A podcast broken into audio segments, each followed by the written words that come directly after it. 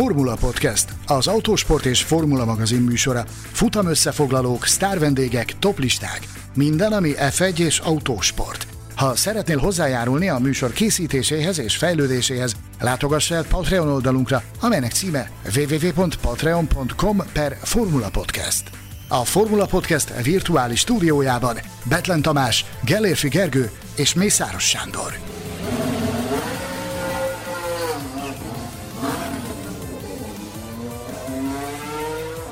Műsorunk támogatója a tibormodel.com F1-es és utcai modellek óriási kínálatával. Hová tűnt valójában Damon Hill a Hungaroringen? Miképpen tudott futamot nyerni Fettel a Toro Rosszóval?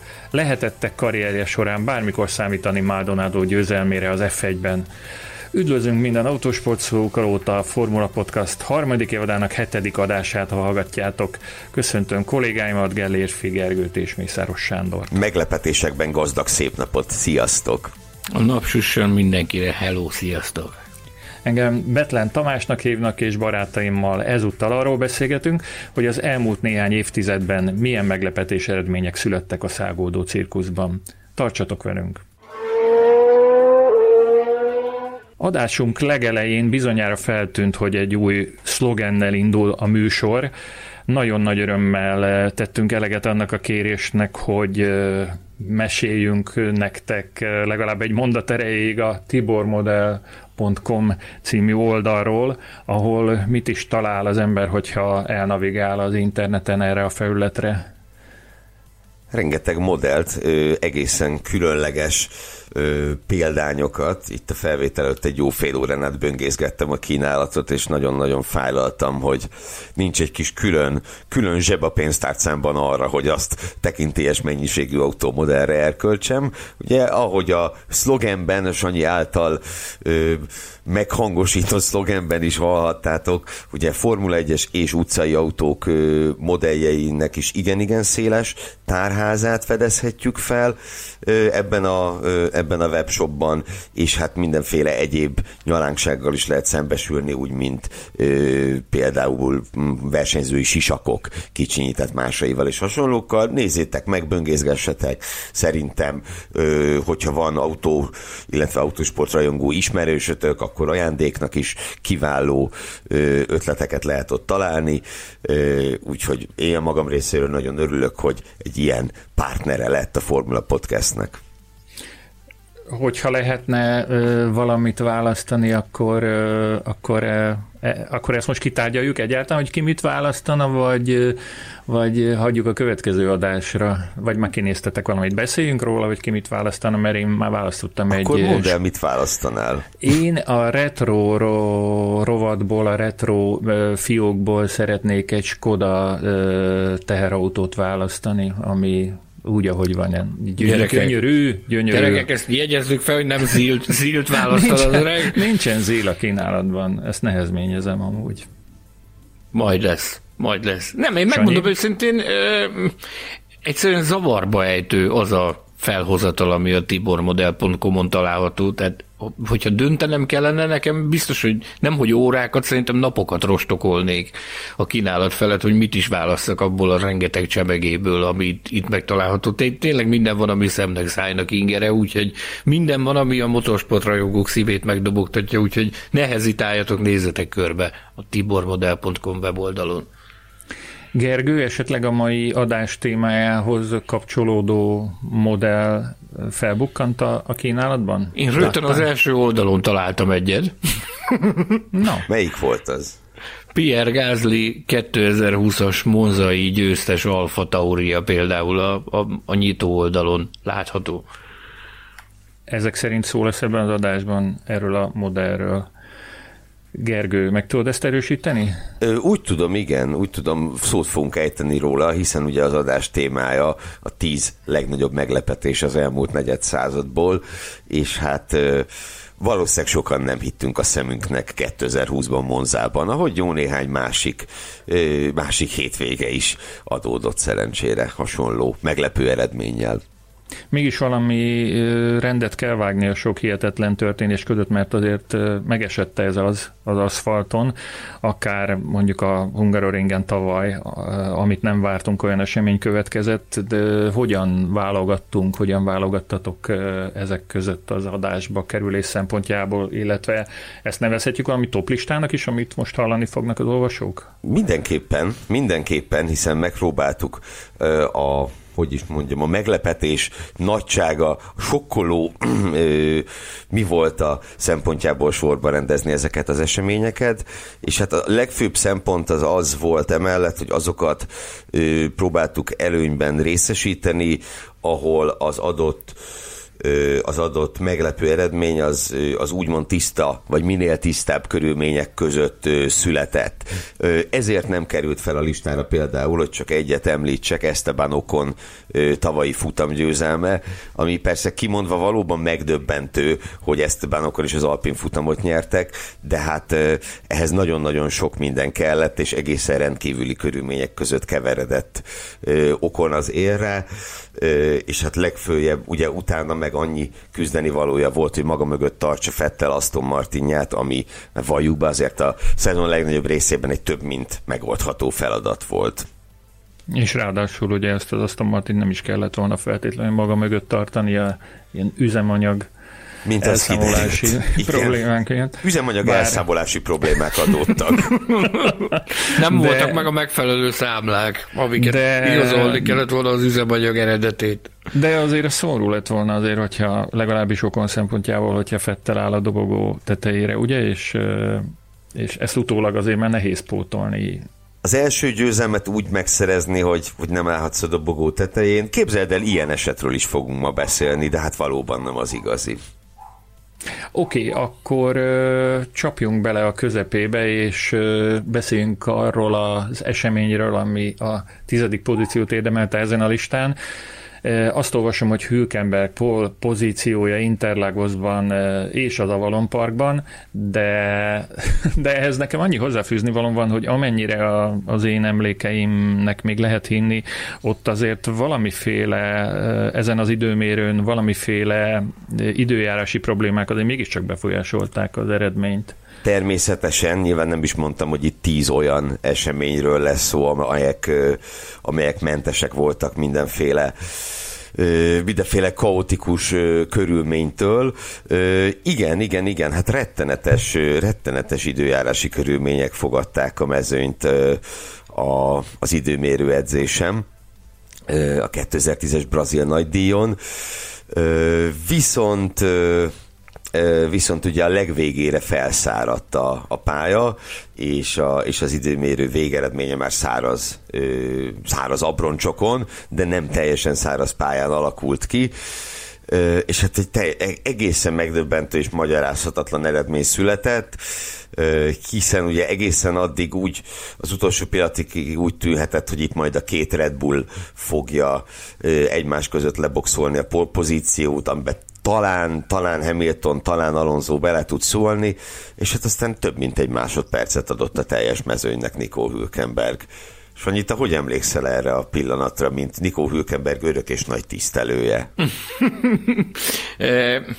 Kétségkívül megvolt a döbbenet faktor ebben a, ebben a sztoriban, és megvan nekem a nyilatkozata meg a feje az arca, az ábrázata, amikor, amikor az autóból kipattanva beszélt, nyilatkozott a televíziónak, és azt elevenítette fel, hogy ahogy haladt előre a, a kör folyamán, hogy kapta az információt a versenymérnökét, hogy hatodik, vagy ötödik, vagy negyedik, vagy harmadik, vagy második, vagy, és azt mondja, hogy amikor áthaladt a célvonalon, akkor, akkor amikor megkapta azt az információt, hogy polpozíció, egész egyszerűen nem, nem hitte el, hogy ez, hogy ez megtörténhetett. Bevallom őszintén, hogy akkor ott és abban a pillanatban, azon a napon én nagyon örültem annak, hogy egy ilyen fiatal pilóta ilyen eredményt volt képes villantani egy időmérő edzésen, és hát akkor még én, én titkon én reménykedtem abban, hogy azért sokkal többre viszi annál, mint amire valójában vitte. Ez a, ez a klasszikus jókor volt, jó helyen, tipikus esete ez a, ez a polpozíció. Sajnos csak, sajnos csak ennyi volt benne, nem több.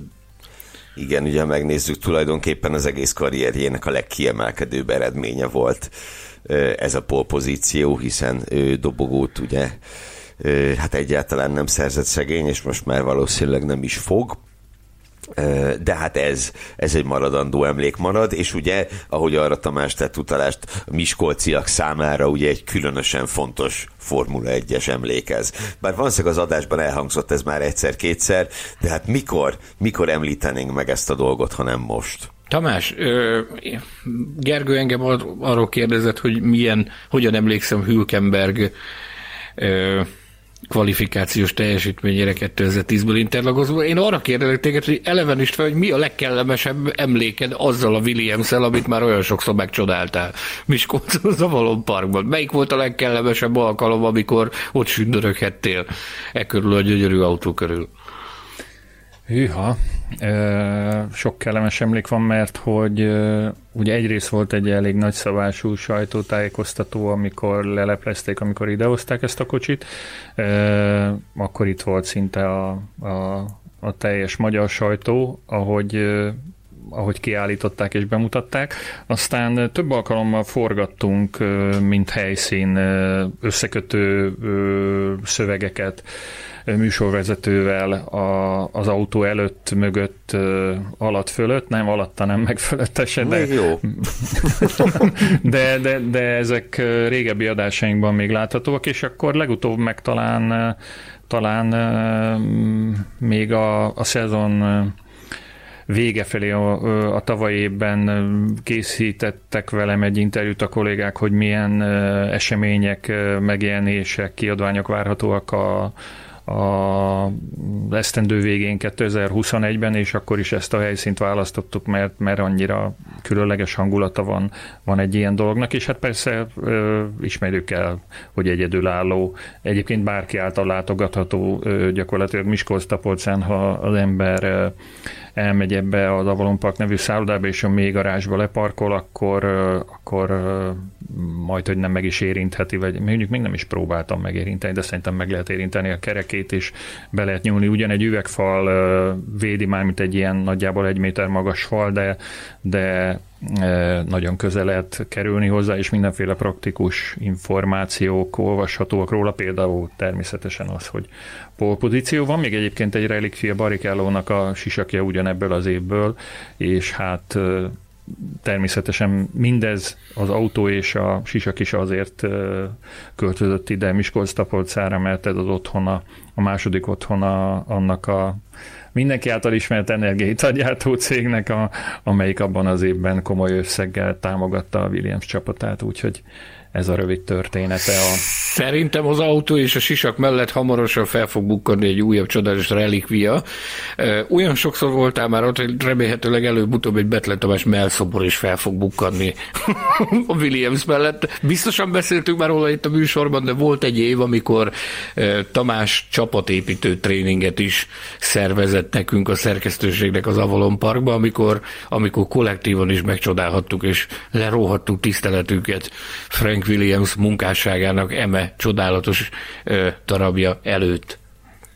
Egyébként még egy apróság, amit viszont nem biztos, hogy mindenki tud, hogy a, a dizájnját, ha valaki látta a képeket vagy videót ennek az autónak az elhelyezéséről, azt ugyanaz a személy álmodta meg, és az ő stúdiója készítette el, tehát a környezetét az autónak, mint aki a méltán híres Autosport és Formula magazin című kiadványnak a, a tervezési, tördelési, mindenféle si munkálatait végzi. Őt úgy hívják, hogy Valent Zsolt és Miskolcon él és alkot a csapatával együtt, úgyhogy ez se árt tudni, hogy ilyen párhuzamok vannak a, a, a Williams Form 1 autóinak megjelenése és a, a Formula magazin kivitele között. Tudtátok?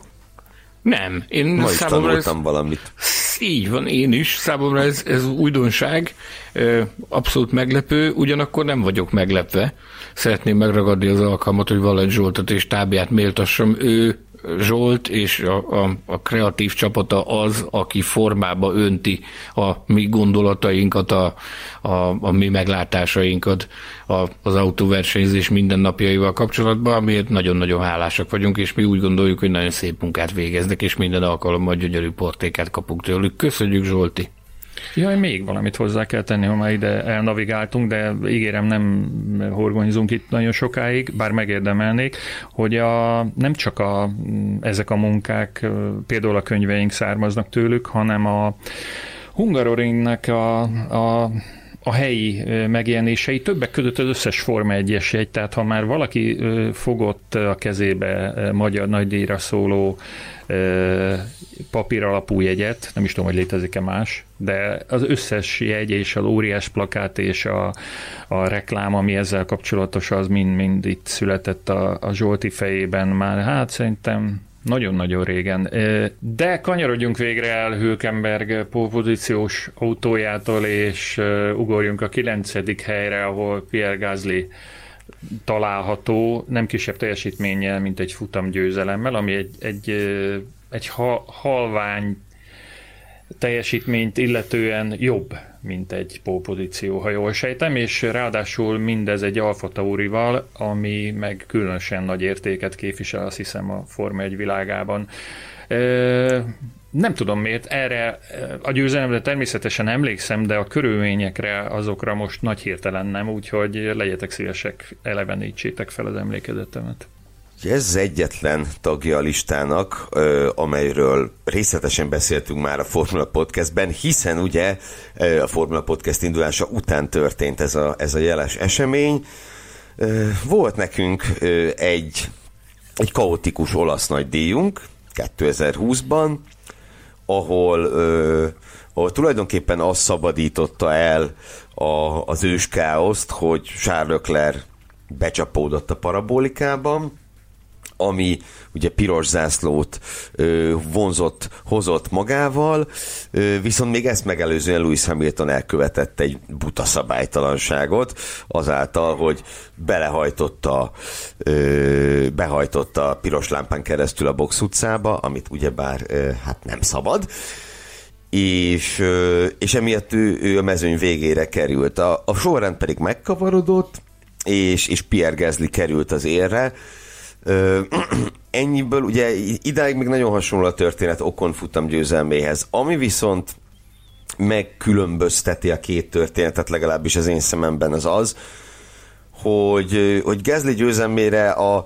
a káosz kialakulása után se tettem volna egy lyukas garas sem, hiszen ugye mögötte volt a szintén az első győzelmére átcsingózó Carlos Sainz a, a McLarennel, amely ugye 2020-ban már egy igen igen ütőképes autó volt, és hát ott volt Lance Stroll a, a mezőny egyik legerősebb autójával, a, a Racing Point. Ö, ugye a, a rózsaszín Mercedes-szel, ahogy azt, ahogy azt annak idején emlegettük és hát meglehetősen valószínűtlennek tűnt, hogy, hogy Gezle meg fogja tudni tartani ezt az első helyet. Ö, annál nagyobb volt a, a megdöbbenés a, a végén, amit hát azt hiszem, hogy, hogy maga Gázli dobogós viselkedése is, is erről tanúskodott, ő sem nagyon akarta elhinni, hogy ez, hogy ez tényleg megtörtént vele. Nem csak te és Gázli nem akartátok elhinni, hogy ez összejöhet, hanem hanem Pierre Hamelin sem, aki, aki Pierre Gasly versenymérnöke. Épp a minap akadtam rá egy videóra, ahol, ahol lehet hallani a, a csapatrádiós beszélgetést, ami, ami akkor és ott zajlott a különböző események hatására, és Jonathan Eddles, a, az Alfa Tauri vezető versenymérnöke volt az, aki, aki nyugtatta Pierre Hamlint, hogy, hogy, hogy nyugodjon le, mert, mert ahogy az események alakulnak, és ahogy ez a körforgás alakul, az, az Pierre Gaslynak kedvez, de még az utolsó előtti körben is nyugtatni kellett mindenkit a csapatban, hogy, hogy legyenek nyugodtan, mert ez, mert ez meg lesz. Ez összejöhet. Például bekapcsolódott a, a rádió forgalmazásba még az a motormérnök is, aki, hát ugye motormérnökök nem gyakran beszélgetnek bele a csapatrádiós forgalmazásba, de itt, itt még ő is közbeszólt, hogy legyetek nyugodtan, mert, mert meg lesz, mert motorhibánk sem lesz az utolsó körben, tehát csak tisztességesen végig kell csinálni az utolsó kört is meg lesz. Úgyhogy aki ráakad erre a YouTube-on fel lehető ez a videó, érdemes megtekinteni, mert nagyon-nagyon jó visszaadja azt a feelinget, hogy, hogy mekkora óriási meglepetés volt ez akkor ott még a csapat tagjai számára is, hogy, hogy ez sikerült behúzni a Pierre Gasly. Minden kétséget kizáróan egy elképesztően érzelmes, meg különleges nap volt számunkra is, hát tátott szájjal néztük, hogy mi zajlik, hogyha visszaemlékszel rá. Itt tanakodtunk, hogy, hogy hogyan lehet ezt ugye a Hamilton féle lezárt box utcába behajtást, tanakodtunk, hogy akkor itt mi történt, hogy történt, minden kétséget kizáróan egy elképesztő emlékezetes nap volt. És ment az adok-kapok, most már okosabb vagyok az internet segítségével az összes szabad edzésen és az időmérőn, tehát hogy ez, ez, ezek a fiúk, akik itt a, az élmezőnybe végeztek, ezek, ezek nem érdemtelenül, összességében mondhatjuk, hogy nem érdemtelenül kerültek oda, ahol, ahol végül befutottak. Persze, mert ugye az egy dolog, hogy a, hogy a szerencsés körülmények között oda keveredsz a mezőny elejébe, de ez egy egészen másik feladat, hogy, hogy meg is tartsd ezt a pozíciót. Ahogy ugye Kimi Räikkönen is oda került ugyanezen a versenyen a mezőny elejébe, ott volt talán Sainz és Stroll között az újraindításnál, valahogy, valahogy ott körül volt Räikkönen. Igen, ott, ott mozgolódott. De hát ugye azzal az Alfa Romeo Ferrari-val azzal egyszerűen nem lehetett, inkább azzal a Ferrari erőforrással nem lehetett ö, ott maradni. Tehát persze, ö, persze semmiképp sem érdemtelen, ahogy a legtöbb esetben nyilván egy siker a Formula 1-ben az, az semmiképp sem érdemtelen. Én magam egyébként ezt a, ezt a győzelmet annak idején a magazinban is, meg most is csak azt tudom mondani, ez az akarat diadala volt. Tehát, hogyha megnézzük azt, hogy Pierre Gasly honnan állt fel, egy milyen, ugye 2019-ben volt az a bizonyos lefokozás, amikor vissza tolták őt a, az Alfa Tauriba a, Red Bullos kitérő után, és hogy honnan, hová jutott gyakorlatilag egyetlen év leforgása alatt, az, az túlzás nélkül döbbenetes. Valamennyire hasonlít egyébként ez a győzelem, ugye, egy másik vagy ugyanennek a leánycsapatnak a, a Fettel féle győzemész, de erről még lehet, hogy lesz szó. Lehet. Lehet. Lehet. lehet. Rekezdésbe légy szíves, és lépjünk tovább. A, a toplista nyolcadik helyén egy nagyon-nagyon különleges esemény foglal pozíciót, méghozzá fizikál a 2003-as braziliai teljesítménye, még egy brazil nagydíj ami azért érdekes, mert hogy már erről tárgyaltunk, ő volt az a versenyző, aki akkor és ott nem állhatott fel a dobogó tetejére, de aztán később mégiscsak kárpótolták azért a teljesítményért, amit bemutatott Interlagosban. Idézzük fel, hogy hogy történt. Hát az egyik legelképesztőbb verseny volt ez. Én Bizony. azt gondolom, hogy a, nyugodtan fogalmazhatunk úgy, hogy a Formula 1 történetében az egyik legelképesztőbb verseny volt. Én ide beírtam magamnak, mint egy alcímként azt, hogy a nagy felfordulás. Hát igen, igen. Itt, itt aztán tényleg minden volt, mint a búcsúban. Ö, nagyon nehéz, tehát pár mondatban nem lehet összefoglalni a történteket, ez azon versenyek közé tartozik, amit nyugodtan meg lehet nézni az elejétől a végéig az eredmény ismeretében is, és garantált lesz a, a kiváló szórakozás. Ugye fizikál a győzelméhez itt, itt sok minden kellett. kellett a, az eső, ö, hogy ne kellett volna. Kellett a Jordan kiváló taktikája. Kellett az is, hogy a Jordan azon a hétvégén nem volt annyira rettenetes, mint 2003 legtöbb verseny hétvégéjén. Ö, egy fokkal jobban működött, és hát kellett a nagy csillaghullás is persze, hiszen ugye a, a a Szenders utáni balos az alaposan ö, szedte az áldozatokat. Ugye többek között Mihály Schumacher és Juan Pablo Montoya is ott fejezte be ezt hatan, a brazil nagydíjat. Hatan landoltak ott, hogyha nem tévedek, és ott egész komoly szerintem a Forma 1 történeteknek az egyik legnagyobb roncstelepe alakult ki akkor ott.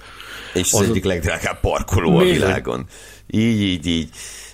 és hát ugye Rubens Barrichello pedig a, az áhított hazai győzelemtől esett el azzal, hogy, hogy az autója egyszer csak megállt a, a hátsó egyenesben. No de, Fizikella. De ez még mindig semmi, ugye? Mondhatni, ez még mindig semmi. Egyébként akkora volt a káosz, azt, azt csak úgy megjegyzem, Paul Stoddart mondott egy olyat, hogy a verseny után, ugye Jos Verstappen is kiesett, aki akkoriban a, a, a Minardival versenyzett, Stoddart féle Minardival, és Stoddart azt mondta, hogy neki meggyőződése, hogy ez volt a Minardi történetének egyetlen versenye, ahol reális esély volt a futamgyőzelemre. Lehet, hogy ez egy kicsit túlzás, de hát másfelől tényleg az a Jordan csak egy fokkal volt jobb autó a Minardinál, a fene se tudja. Minden esetre fizikella, tehát persze a két Ferrari elhullott, meg, meg volt itt egy szép csillaghullás, de hát mégiscsak ugye a, a dobogón mögötte Raikkonen és Alonso végzett, a, az előző nagy díjnak a futamgyőztese, illetve a polpozíciósa. Tehát, hogy azért bőven volt itt kiket, kiket lenyomni, és hát fizikella ugye Kimi Räikkönen is a pályán előzte meg, miután, hát mondhatjuk nyugodtan, hogy hibába hajszolta a, a fint. És hát aztán az ő szempontjából a lehető legjobbkor érkezett a piros zászló, mert hogyha, amit ugye Alonso balesete váltott ki, mert ha egy kicsit korábban érkezik, akkor Räikkönen a futam győztes, ha egy kicsit később, akkor meg nem ér célba, hiszen ugye a box utcában, amikor begurult a a, a leintés, piros zászlós leintés követően akkor lángra kapott a Jordan, tehát látszott, hogy ez egy körnél többet nem bírt volna már ki, tényleg a lehető legjobban jött ki neki. Ö, óriási futam volt, de, ö, mint mondtam, azért az, hogy ő a két mclaren illetve az előző nagy díj pozíciósát Alonzót versenyben lenyomta, az mindenképp egy olyan eredmény, amire a világon senki se számított. Ez volt az az év, amikor egy bizonyos Baumgartner Zsolt a Hungaroringi futamon csatlakozott a Jordanhez, meg ez Igen. volt az, az év, ugye. Tehát ha egy kicsit, mi lett volna, ha... Úgy ha érted, kicsit hogyha arra... Zsolti nyerte volna a brazil nagy díjat? Igen. Én ezt így megkérdezem. Meg... Ahhoz a versenyhez egyébként kellett az a, az a fajta stabilitás, amit a Zsolti tudott produkálni, tehát hogy megbízhatóan el kell jutni a célig. Ha Zsolti ül abban az autóban, én, én megkockáztatom, hogy, hogy akár ez is történhetett volna. Hozzá kell tenni, ugye, hogy ez volt az utolsó győzelme a Jordannek a, a csapat történelme folyamán, ugye? Bizonyám, és hát ugye ennek a hogy mondjam, a, a mindenkori Silverstone-i csapatnak, meg egészen a tavaly előtti Sahiri nagy díj az utolsó, amelyet Sergio Perez nyert meg ugye a Racing Pointnak és akkor az utózöngé ennek a furcsa győzelemnek, ami, ami ott Brazíliában még nem is derült ki, hogy győzelem, ugye? Nem, nem, nem, hiszen a dobogó tetejére Kimi Räikkönen állt fel, ugye ez volt az a az a dobogó, ahol hát senki nem ott állt, ahol kellene, mert az első két helyezet fordítva állt rajta, a harmadik helyezet meg épp úton volt a kórházba. Ugye, hiszen Alonso balesete vetett véget ennek a, az őrült nagy díjnak. Ugye a pirorzászlós szabály értelmezésén gyakor, hát gyakorlatilag elrontották, tehát ezt nem nagyon lehet máshogy mondani, és nem nem a megfelelően számoltak vissza. Ugye megvan az, hogy az utolsó előtti teljesített kör vége, számít a végeredménynek, és ezt, és ezt elrontották. Egy körrel korábbról számolták ki a végeredményt, ahol még Kimi Räikkönen vezette a futamot. Így aztán ugye Giancarlo Fisichella valóban lemaradt arról a, az élményről, hogy élete első győzelmét a dobogó tetején ünnepelje, hanem hát eléggé, eléggé szomorkás volt ő, ő, ő azokban a pillanatokban, és hát aztán ugye a következő verseny hétvégén vette át a, ami, a olasz, ami Olaszországban Így került megrendezésre, hogy ilyen gyönyörűen fogalmazzak. Úgyhogy valamennyire azért kárpótlódott ő, hogy a hazai közönség ünnepelhette. De ha jól sejtem, nem a, nem, nem emlékszem, de nem a futam előtt, hanem talán az időmérő előtt. Mikor kapta ő meg a trófeát, és ki is adta át neki? nem maga tehát Räikkönen adta át neki, ugye a, hiszen, hiszen a Interlagosban Räikkönen vette át azt a trófát. Én emlékem szerint a verseny hétvége kezdetén ö, valamikor rendeztek egy ilyen kis mini díjátadót neki. Csütörtökön volt az emlékeim, nem csalnak, pedig a célegyenesben, és a mai napig emlékezetesek azok a azok a fotók, illetőleg azok a, azok a videófelvételek, amik arról a fotós falról készültek, amik, ami, ami ott is akkor felvonult, hogy a történelmi pillanat volt, hogy egy, egy nagy díjat követően jó néhány nappal történik meg a, a győztesnek a trófea átadása, senki nem akart erről lemaradni, tehát aki élt és mozgott és valamilyen képalkotásra alkalmas eszköz volt a kezében, az ott felvonult az imolai célegyenesben, emlékezetes pillanat volt. Borzalmasan sokat várt ugye az első győzelemre a 110 nagy díjat. Ez akkoriban a, a második legtöbb volt, csak Rubens Barrichello várt ennél is többet az első győzelmére, azóta aztán még jó néhány néhányan megelőzték. Ugye jelenleg Sergio Perez van ezen a listán, az első helyen 190 nagy díj után szerezte meg az első győzelmét, de hát fizikella is jócskán kiböjtölte azért a magáét.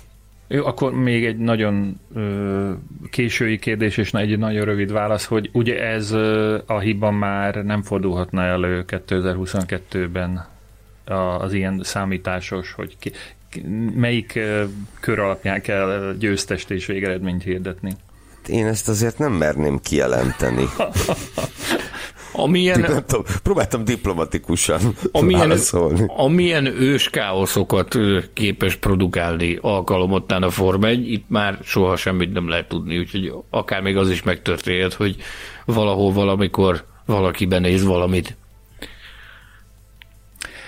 Rendben, köszönöm a gyors választ, akkor ugorjunk a hetedik pozícióba, ahol eh, arról fogtok tudósítani nekünk, miképpen tudott Robert Kubica eh, élete harmadik Form 1 futamán egy harmadik helyet szerezni. Mikor egy BMW-vel? Hát ezt, ezt mi, is szer- mi is szeretnénk tudni, hogy ez hogyan sikerült. Ugye itt a, leg, a legmegdöbbentőbb ebben az esetben az volt, hogy itt nem volt gyakorlatilag se káosz, se semmi. Ez az olasz nagydíj, ez gyakorlatilag tiszta körülmények között zajlott. Fernando Alonso motorhibája volt az egyetlen, mm, hogy úgy mondjam, rendkívüli esemény ami persze egy pozíciót jelentett Kubicának, de hát ez alig ha kisebbíti az ő érdemeit. Ugye valóban a harmadik nagy díja volt ez mindössze a Formula 1-ben, beült a, abba a BMW-be, amivel Jacques Villeneuve jóformán csak szenvedett, hát ha akkor már kicsit megkopott az ő nimbusza, de hát mégiscsak egy világbajnok versenyzőről beszélünk, aki, aki kínlódott ezzel az autóval. Nick Heidfeld szerzett egy dobogót a, a kaotikus magyar nagydíjon, ahol, ahol ugye Kubica debütált, nem is akárhogy, pontszerzéssel, aztán mondjuk kizárták, az más kérdés. No de, no de ezzel az autóval szó szerint a semmiből dobogóra került Kubica, és, és én azt hiszem, hogy már a magyarországi bemutatkozás is roppant ígéretes volt, de ez, a, ez az olaszországi dobogó, ez, ez pedig abszolút és egyértelműen megmutatta, hogy, hogy itt valami nagyon nagy dolog van készülőben. Én két dologra szeretném szeretnék rámutatni. Az egyik az az, hogy ugye a Kubica bemutatkozását megelőző időszak. Ugye már a junior szériák, szériákban hallottuk, hogy egy lengyel bontogatja a szárnyait gyakorlatilag, és hogy, hogy érdemi esélye van arra, hogy Tomas Enge után és Baumgartner Zsolt után egy újabb kelet-európai srác érkezzen meg a Form 1 De ezzel kapcsolatban mindenki egy picit szkeptikus volt, még akkor is, amikor, amikor ő le lett igazolva, mint, mint BMW tesztpilóta. Ugye ez Mario Tysonnek, a BMW sportigazgatójának a személyes döntése volt, hogy lehetőséget ad Kubicának, mint tesztpilóta, de akkor is mindenki, mindenki úgy volt valahogy, át azért egy, egy, egy kelet-európai srácnak egy BMW, hát nagyon-nagyon furcsa furcsa lenne, hogyha élesben is lehetőséget adna, és ugye amikor Vildövel történt az a, az a mizéria, amikor ő ott érdekes körülmények között kiválta a BMW-ből, akkor ugye ott, ott volt a lehetőség, és a, a Tyson ezt elvállalta. Erről már beszéltünk, vagy, vagy beszéltem már itt az adásban, hogy ott voltam akkor, amikor, amikor egy, egy Magyarország, tehát ugye a Magyar Nagy Díjat megelőző sajtóvacsorán bejelentette a Tyson, hogy akkor másnap érkezik majd a hivatalos bejelentés arról, hogy Robert Kubica lesz a, a kiválasztott, aki beülhet ebbe az autóba akkor mindenki elhitte, hogy Atya úristen, itt valami, itt valami csodálatos dolog van készülőben. Aztán ugye volt az a bizonyos hungaroringi vasárnap, ahol pontot szerzett, majd kizárták. Akkor, akkor már nagyon boldogok voltunk, hogy Atya úristen, ez a fiú, ez jó lehet. De ez a Monza volt az, amikor, amikor a Kubica tényleg úgy odavágott az asztalra. Amikor úgy kitette azt, ami, ami van. Hogyha, hogyha felidézed azt a rajtot, szenzációsan rajtolt, és ott a, az első sikámban amilyen kiméletlenül, meg könyörtelenül utasította maga mögé Nick Heidfeldet, abban benne volt, benne voltak a kelet-európai virtus. Azt, hogy gyerekek, megkaptam a lehetőséget, nem érdekel, hogy te egy német vagy egy német tulajdonú csapatban orba verlek, és nem érdekel, hogy, hogy milyen következményei lesznek ennek. Én egész egyszerűen imádtam azt a versenyt, meg azt a tényt, hogy, hogy Kubicát végre valahára a dobogón láthattuk egy Form 1 futamon egy kelet-európai ember. Csodálatos volt. Ha ti így gondoljátok, akkor minden bizonyal, bár megjegyzem, hogy 2008-ban is lehetőséget biztosított egy kelet-európai, nem annyira fiatal embernek a BMW, de... Neked? Én nekem ak- akkortól, akkortól, akkortól igazoltam ehhez a márkához, és azóta is kitartok. Hát de... fizetős pilóta vagy az Én a... az vagyok. és már a tévében is szerepeltél. Így van. Ö, a akkor, ha Szerintem ezt... még a dobogóra is oda sunnyogtál már egy pár, pár helyszínen, van egy ilyen sanda gyanú. Van, készültek ilyen képek is, így van. Azt a mindenit. A toplistánk hatodik pozíciójában viszont nem BMW-s pilóták, hanem a Renault versenyző párosa található. Méghozzá egy versennyel az előtt a verseny előtt produkálták a, a meglepetés eredményt, nevezzük így, amely versenyről már beszéltünk, tehát a 2003-as brazil nagydíjat megelőző 2003-as maláj nagydíjon robbantottak a franciák. Mennyiben franciák? amennyiben a Renault francia. Hát a Renault francia, a csapat meg brit, ugye, ahogy, ahogy azóta is bármilyen bármilyen néven is fut ez az istálló, a, a székhely az változatlanul Enstonban van Nagy-Britanniában. No, és ezen a ponton, bocsánat, még Járnó Tróli borairól is meg kell, hogy emlékezzünk.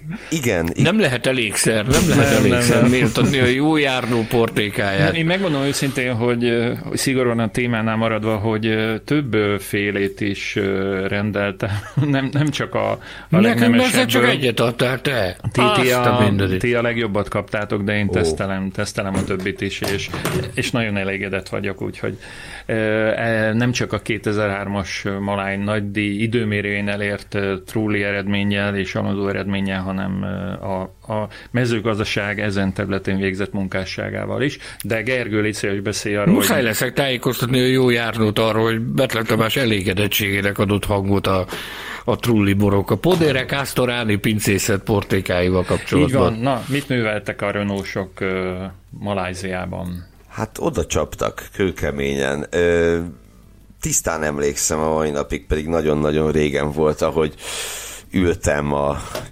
édesanyáméknál a nappaliban, hiszen gyermekként még otthon laktam. Nyilván És ott... tologattad a melyik autót? Vagy nem? 16 nem... éves voltam, tehát annyira nem tologattam dolgokat. A, csat, a csattogós lemke, csattogós lemke akkor már nem volt a kezében.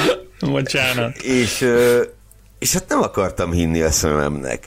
A, a Renault ugye az előző évben mm, vette át ezt a, vagy hát lett gyakorlatilag gyári csapattá a Benetton ö, megszerzésével, felvásárlásával, és hát 2002-ben a Renault, az, tehát az, ez a csapat ez rossz volt, ez kimondottan rossz volt ez, a, ez az alakulat, és Ugye 2003-ban ö, a Trulli Alonso kettőssel, Alonzónak ugye ez volt a második szezonja, miután 2001-ben a Minardival debütált.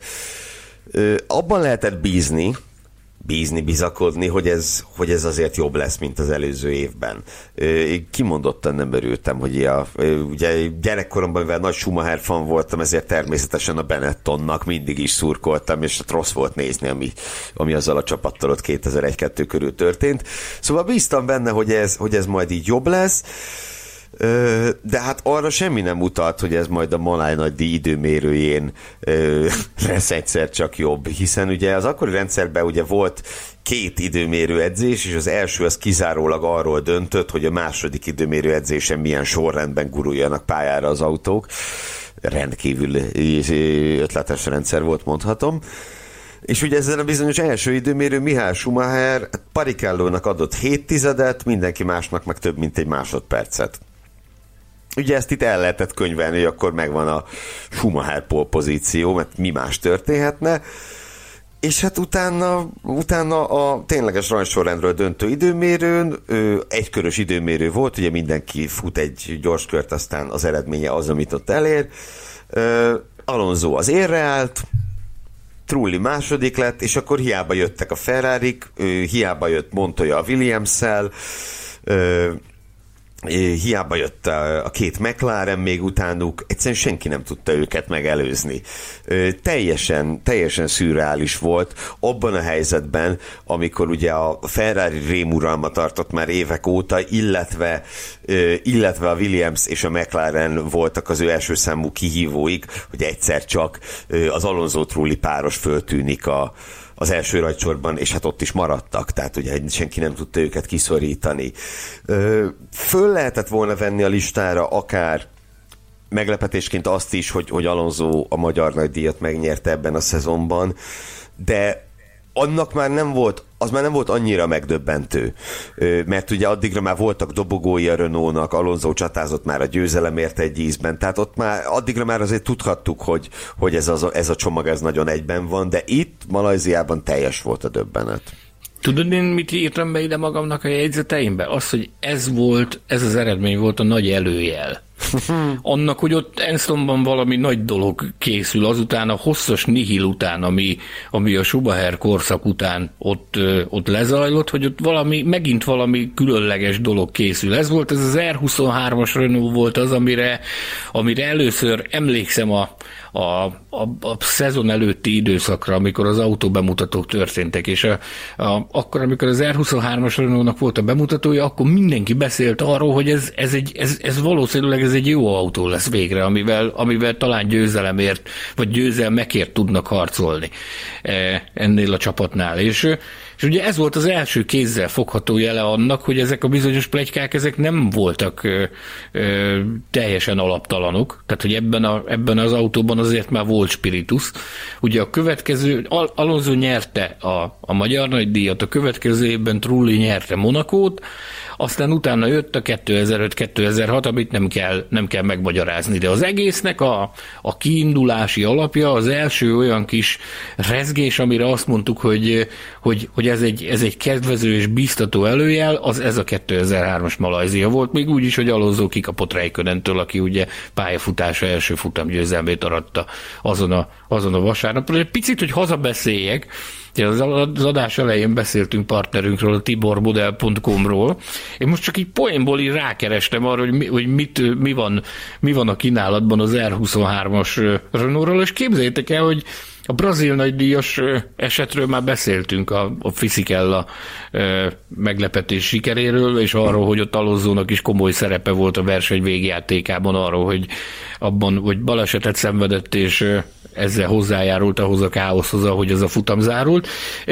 Diorámaként ott van az összetört R23-as Renault a Alonsoval, ahogy a fal mellett, hogyha visszaemlékszel rá, oda leült, ha felidézed magadban azokat a hogy pillanatokat, nem. és ott, ott, ott síratta el az életét szerencsétlen, ez, ez dioráma formában elérhető a, a tibormodel.com kínál, kínálatában, csodálatos kompozíció. Fantasztikus.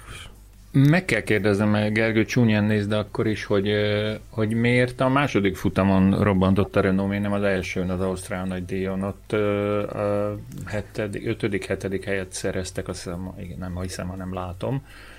Igen, Jó, hát Trulli a... ötödik lett, Alonso meg hetedik, az még egy ilyen Az sem volt eredmény. egyébként nyilván annyira egy annyira egy gyenge, gyenge produkció. Ö, őszintén, tehát erre egy hirtelen nem tudok mit mondani, meg hát ha megnézzük, ugye azon az időmérőn, már az Ausztrál időmérőn lettek tizedikek, tizenkettedikek. Trulli egyetlen helyen előzte meg fizikál a Jordanjét. Szóval hát annál kevésbé volt benne a pakliban, hogy ők majd ekkorát fognak villantani Szepangban mindössze hetekkel később. Ha nem csak a Formula 1, hanem a MotoGP is érdekel, hallgasd a Formula Motocast adásait is. Az Autósport és Formula magazin motorsport műsora. Futamértékelések, aktualitások és minden, ami két kerék. Balog Tamással, Ferenci Péterrel és Pabdi Tamással.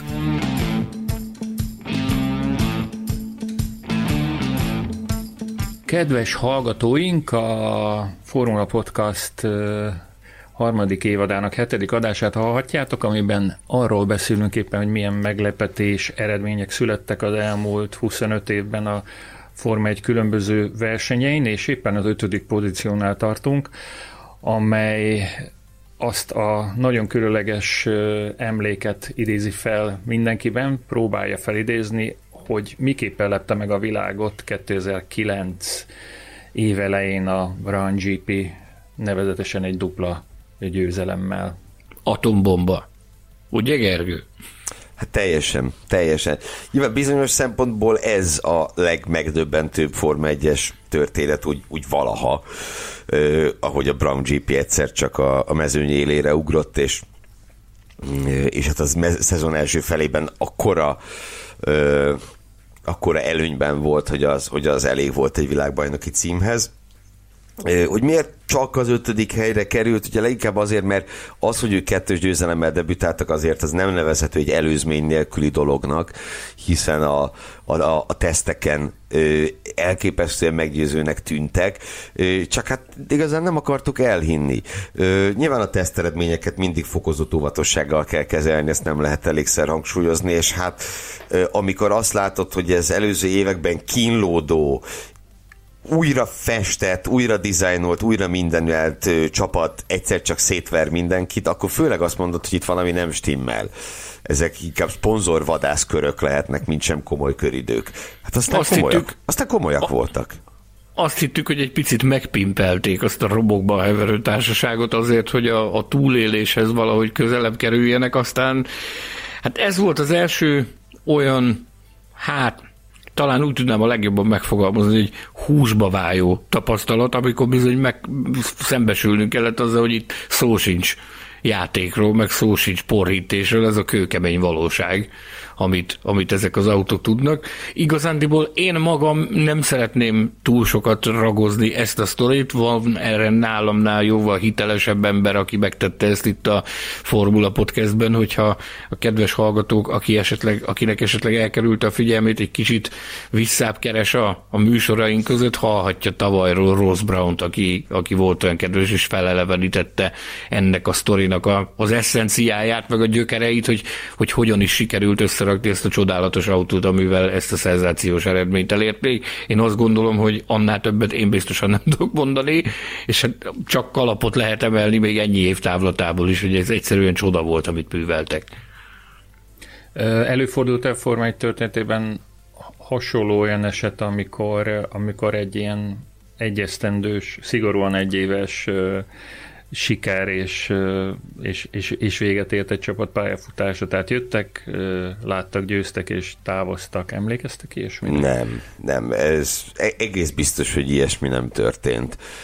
Valami, jó nézd, valami nagyon hasonló, tehát hasonlót éppen, éppen említhetünk de hát ott sem arról van szó, hogy, hogy egyetlen szezont versenyeztek volna. Ja, Van Val nevű brit csapat, amelyik az első konstruktúri világbajnok csapat fejezte be a működését azt követően, hogy a csúcsra értek, azaz, hogy megszerezték a konstruktúri világbajnokságot, bár az egyénit nem, nem sikerült Sterling Mossnak, és utána utána be is fejezték, mert a csapat alapító egészségi állapota ö, rohamosan romlott. Ez volt, de hát ugye ők, ők évekkel korábban ö, gyakorlatilag 54 óta szerepeltek Formula 1-es nagydíjakon saját építésű autóval, de, de ez az egyetlen, ami egyetlen csak hasonló is lehet a, lehet a Brown GP-hez. Ő, ott tényleg ugye Brown átvette a Hondát, csúcsa vezette, aztán tovább passzolta a Mercedesnek. Hát ennyi. Jöjjön még egy egyszerű és megismételhetetlen, bár ezek valószínűleg mindazok voltak, ugye? E, és mindazok lesznek, amikről beszélünk, de ez egy még megismételhetetlenebb. Hű, szép volt, szép, szép, volt, szép volt. Sikerült. Legesleg megismételhetetlenebb jeiteknek, ugye? Igen, esemény következik, ami a Hungarorinkhez főződik. Ez ügyben azt hiszem nincs is más magyar nagydíjas történés a toplistánkon, és találtam egy idézetet, ami nekem nagyon tetszik ezzel kapcsolatban. Lassacskán negyed évszázada annak, hogy a kisgyermekektől egészen nagymamákig mindenki ugyanazt a mondatot ismételgeti magyar nyelvterületen, függetlenül attól, hogy nem is tudja elhelyezni semmilyen kontextusban, ez pedig nem más, mint az azóta is aktív újságíró, azóta már nem aktív újságíró Palik László örökérvényű kérdése, hova tűnt Déma Hill. Mit kérdezzek ez ügyben tőletek? Hogy hát a megállapítás, hogy a, kis, a kisgyerekektől a nagymamákig ez még mindig áll, ugye? Ez egy, mi lett? Ez egy... Mém. Egy ez, mém. Ez, ez már akkor mém volt, amikor a mém szót még nem ismertük. Még fel sem találták a mémet, ez már akkor, akkor azzá vált. Igen. Fontosnak tartom megjegyezni a nagyon szorosan idevágó témát, hogy a, a nagyobbik fiam a egyetemi diplomamunkáját a mémek történetéből és, és a működéséről írta, zárója bezárva. Ez egy kiváló téma. És hát az meg biztos, hogy ez a, ez a mondat, a hova tűnt Démon Hill, ez a leg, legismertebb Formula 1 kapcsolatos mondat magyar nyelven teljesen, teljesen egyértelmű. Figyelj, figyelj, te te hol voltál akkor, amikor ez elhangzott? Természetesen a Magyar Nagydíjat néztem. Otthon Zsombor, Voltál közelben csatogós lepke, erre akarsz? Nem volt csatogós lepke, hagyjál már. Arra, mindjárt elmondom, Mindjárt elmondom, hogy miért kérdezem. Mond, mond el tartózkodtam, minden bizonyal a nappaliban, és a Magyar Nagydíjat néztem, és emlékszem, hogy rettenetesen mérges voltam. Schumacher miatt. Nem, mert nem nyert Damon Hill. Tudod, a kis, mi, kis csapatoknak én mindig szürkoltam, mert gyerekkoromban is, és annyira szerettem volna, hogy, a, hogy az Eros futamot nyerjen. Hát ez mennyire király lett volna. De akkor az a, az a pillanatot, az, az belebújt az agyadba ez a mondata, hogy ahogy az úriember ordította ezt a bizonyos mondatot a, a mikrofonba? Hát Tehát, nem e... tudom, emlékezni vélek rá. Tamás, te?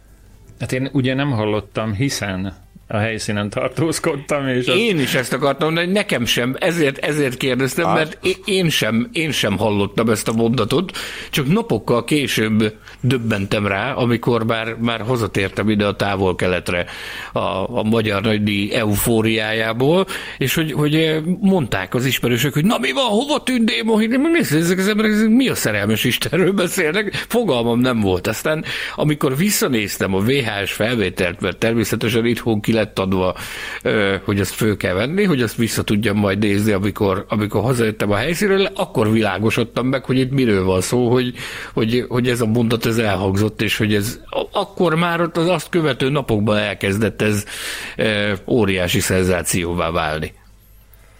Hát igen, na, de tényleg magáról a, magáról a hőstettről ejtsünk pár szót. Ugye ez a magyar nagydíj mindenek előtt arról emlékezetes, hogy Shinji Nakano élete legjobbját nyújtva hatodik lett és ezen kívül azért másról is. Erre Shinji Nakanon kívül egyetlen egy ember emlékszik a földkereksége, Gellérfi Gergő, dr. Gellérfi Gergő, senki, senki más erre a tényre. Ö, szóval, ö, szóval Demon Hill és az Eros története ugye az előző évi világbajnok idézzük ezt is fel egy-két mondatban, hogy hogy került ő oda. Az előző évi világbajnok nem maradt a, nem maradt a Williamsnél, hanem, hanem távozott onnan, távozni kényszerült onnan, mondhatjuk így, hiszen Williams Heinz Harald Frencent választotta helyette, I, annak ellenére, hogy Nigel Mansell után a Williams történetének második legsikeresebb versenyzőjéről beszélünk a személyében, szóval mindenképpen megdöbbentő volt az, hogy őt, hogy őt elküldték, elengedték, és hát az is nagyon érdekes, hogy itt Hill gyakorlatilag sorozatban a negyedik Williams világbajnok lett, aki a következő szezonban már nem tartózkodott a csapatnál. Piqué Mansell és Prost után ő is ezt az utat járta és hát ugye tulajdonképpen voltak neki lehetőségei, McLaren, Benetton, Ferrari, legalábbis ezekről szóltak a hírek akkoriban, hogy ilyen irányokba is tovább mehet a, a címvédő, és hát ő ehelyett a, az Eróz ajánlatát fogadta el. Ez már önmagában megdöbbentő, tehát hogyha mondjuk a lehet, majd egyszer csinálunk, de ha csinálnánk egy ilyen listát, hogy a Forma 1 történetének legdöbbenetesebb átigazolásai, akkor azért ezt hiszem ez egy erős jelölt lenne, akár az első helyre is, ahogy a világbajnok az Eroszban köt ki. Minden esetre, hogy az, a, az az autó és az a szezon mennyire volt rossz, azt azzal, azzal illusztrálnám, hogy a, a magyar nagydíjat leszámítva a csapattársa Pedro Diniz, ugye a, a fizetős versenyzők egyik ilyen archetipusa, Pedro Diniz is több pontot szerzett Damon Hillnél. Tehát ennyire volt rettenetes az a szezon, az ő számára, és hát ehhez képest ugye már az szenzáció számba ment, hogy a Magyar Nagydíjon, ami Hillnek egy nagyon-nagyon kedves helyszíne volt, igazi specialistája volt ő Hungaroringnek, a harmadik rajthelyre kvalifikálta magát. Közvetlenül a két világbajnok aspiráns Mihály Schumer és Jacques Villeneuve mögé. És akkor megelőzve Hekinen McLarenjét, megelőzve Örvány Ferrari-et, Francen Williams-ét, és így tovább. Miközben csak tegyük hozzá Pedro Diniz, tehát a csapatás meg 19 lett, még Jos Verstappen Tirelliétől is kikapva. Ö, szóval ez Akkor a te rajt, azt állítod? Bocsánat, hogy itt a, ez a jó ö, rajt pozíció, ez a, a kizárólag, vagy nagyobb részt a, az ő tehetségének köszönhető? Ö, szerintem legnagyobb részt igen, I, illetve ugye az Eros, tehát ugye az, az Erosban Yamaha motorok próbáltak működni, és, és hát azok a, az önmagában egy rendkívüli hátrányt jelentett ennek a csapatnak. A Hungaroringről meg ugye az, azt ilyen közhelyszerűen elszokás mondani, és mivel közhely ezért azért van benne igazság is, hogy, hogy a motorerő itt kevesebbet számít. És hát Kiel meg valóban egy igazi specialistája volt a, a Hungaroringnek, ez gyakorlatilag az összes itteni fellépésén megmutatkozott, és, és szóval nem, nem, nem ez volt a jellemző, hogy ő Diniszt ennyire megveri ebben a, ebben a szezonban. Ez egyébként milyen érdekes, hogy Pedro Dimiz Eróz Yamaháján a kettes rajtszám tündökölt, mert ugye hát a világbajnok oda vitte az egyes magával. No, szóval, hogy Hill a harmadik rajthelyről indulhatott, de hát a java, java az csak ezután következett. Sanyi, te hogy élted ezt meg a helyszínen, mint, mint Damon Hill lelkes rajongója? Hát én abban a szituációban én Jacques Villeneuve sikeréért szorítottam azon a, azon a hétvégén. Nézd, maga volt a sok. Eleve a szombati időmérő az, hogy, az, hogy sikerült ilyen rajtpozíciót produkálni, aztán ott mindenki úgy volt vele, ott akikkel beszélgettem a helyszínen, hogy ja, ja, ja, majd holnap máshogy lesz. Aztán, aztán nem lett máshogy, hanem nagyon is úgy alakult, hogy, hogy ő vitte a prímet, Demon Hill. Teljesen megvadult a közönség, tehát nem a, ahogy, ahogy én fel tudom idézni magamban, akik körülöttem voltak az akkori Silver 2-es tribűn környékén, akikkel ott együtt néztem a versenyt, ott konkrétan emberek a saját állukat próbálták a, a, a helyére visszapóckolni, hogy te, atya úristen, hát mi történik itt, mi, minek vagyunk a szemtanúi. Aztán ugye jött az a sajnálatos eset, amikor, amikor ez a bizonyos meghibásodás, amiről ugye utólag kiderült, hogy egy, egy filléres alátétnek a, a meghibásodása vezetett odáig, hogy, hogy lelassult Démoil és elveszítette a győzelmet. Minden egyes alkalommal érdekes végighallgatni ezt a, ennek a csatának a sztoriát Jacques Villeneuve szempontjából is, aki ugye ment, ment, űzte, hajtotta, kergette, de, de végig az volt az embernek a benyomása, hogy hiába van meg a, az egész évre kivetítve a technikai fölénye a Williams Renault-nak, itt bizony nem fogja elcsípni ezt az Erózia Mahát. Aztán ugye jött ez a, ez a bizonyos fordulat, amit, aminek a, a, az, hogy az hogy történt, meg hogyan élte meg az autóban Villeneuve, azt ő maga elevenítette fel itt a Formula Podcastben, még az első évadunkban ajánljuk mindenkinek azt a, azt a beszélgetést is, aki kíváncsi arra, hogy, hogy mesélte, hogy egy hosszas dorbézolás után gyakorlatilag arra józanodott ki, hogy megnyerte a magyar, megnyerte a magyar díjat. érdekes és tanulságos beszélgetés volt, de minden egyes alkalommal, amikor beszélgetünk vele, és szóba kerül, ezt mindig nagyon érdekesen tudja elmondani, meg mindig valami kis apró, apró kis részletre fény derül, úgyhogy hát ez majd történelem volt a javából. Én erről, én erről ennyit tudok mondani. Picit, picit hiába szimpatizáltam Vilnövel és Hakinennel akkoriban, eh, azon a napon ott, és akkor szerintem mindenki Démon Hillnek szurkolt azért, hogy, hogy sikerüljön, és vigye véghez ezt a, ezt a nagy dolgot, és nyerje meg a magyar nagy díjat. Hát nem sikerült, de, de pont ettől lett óriási legenda ez a, ez a sztori. Igen, és hát ugye mind a, az Eróznak, az Eróz ugye 25 évig volt a Formula 1-ben, és ez lett volna az egyetlen futam.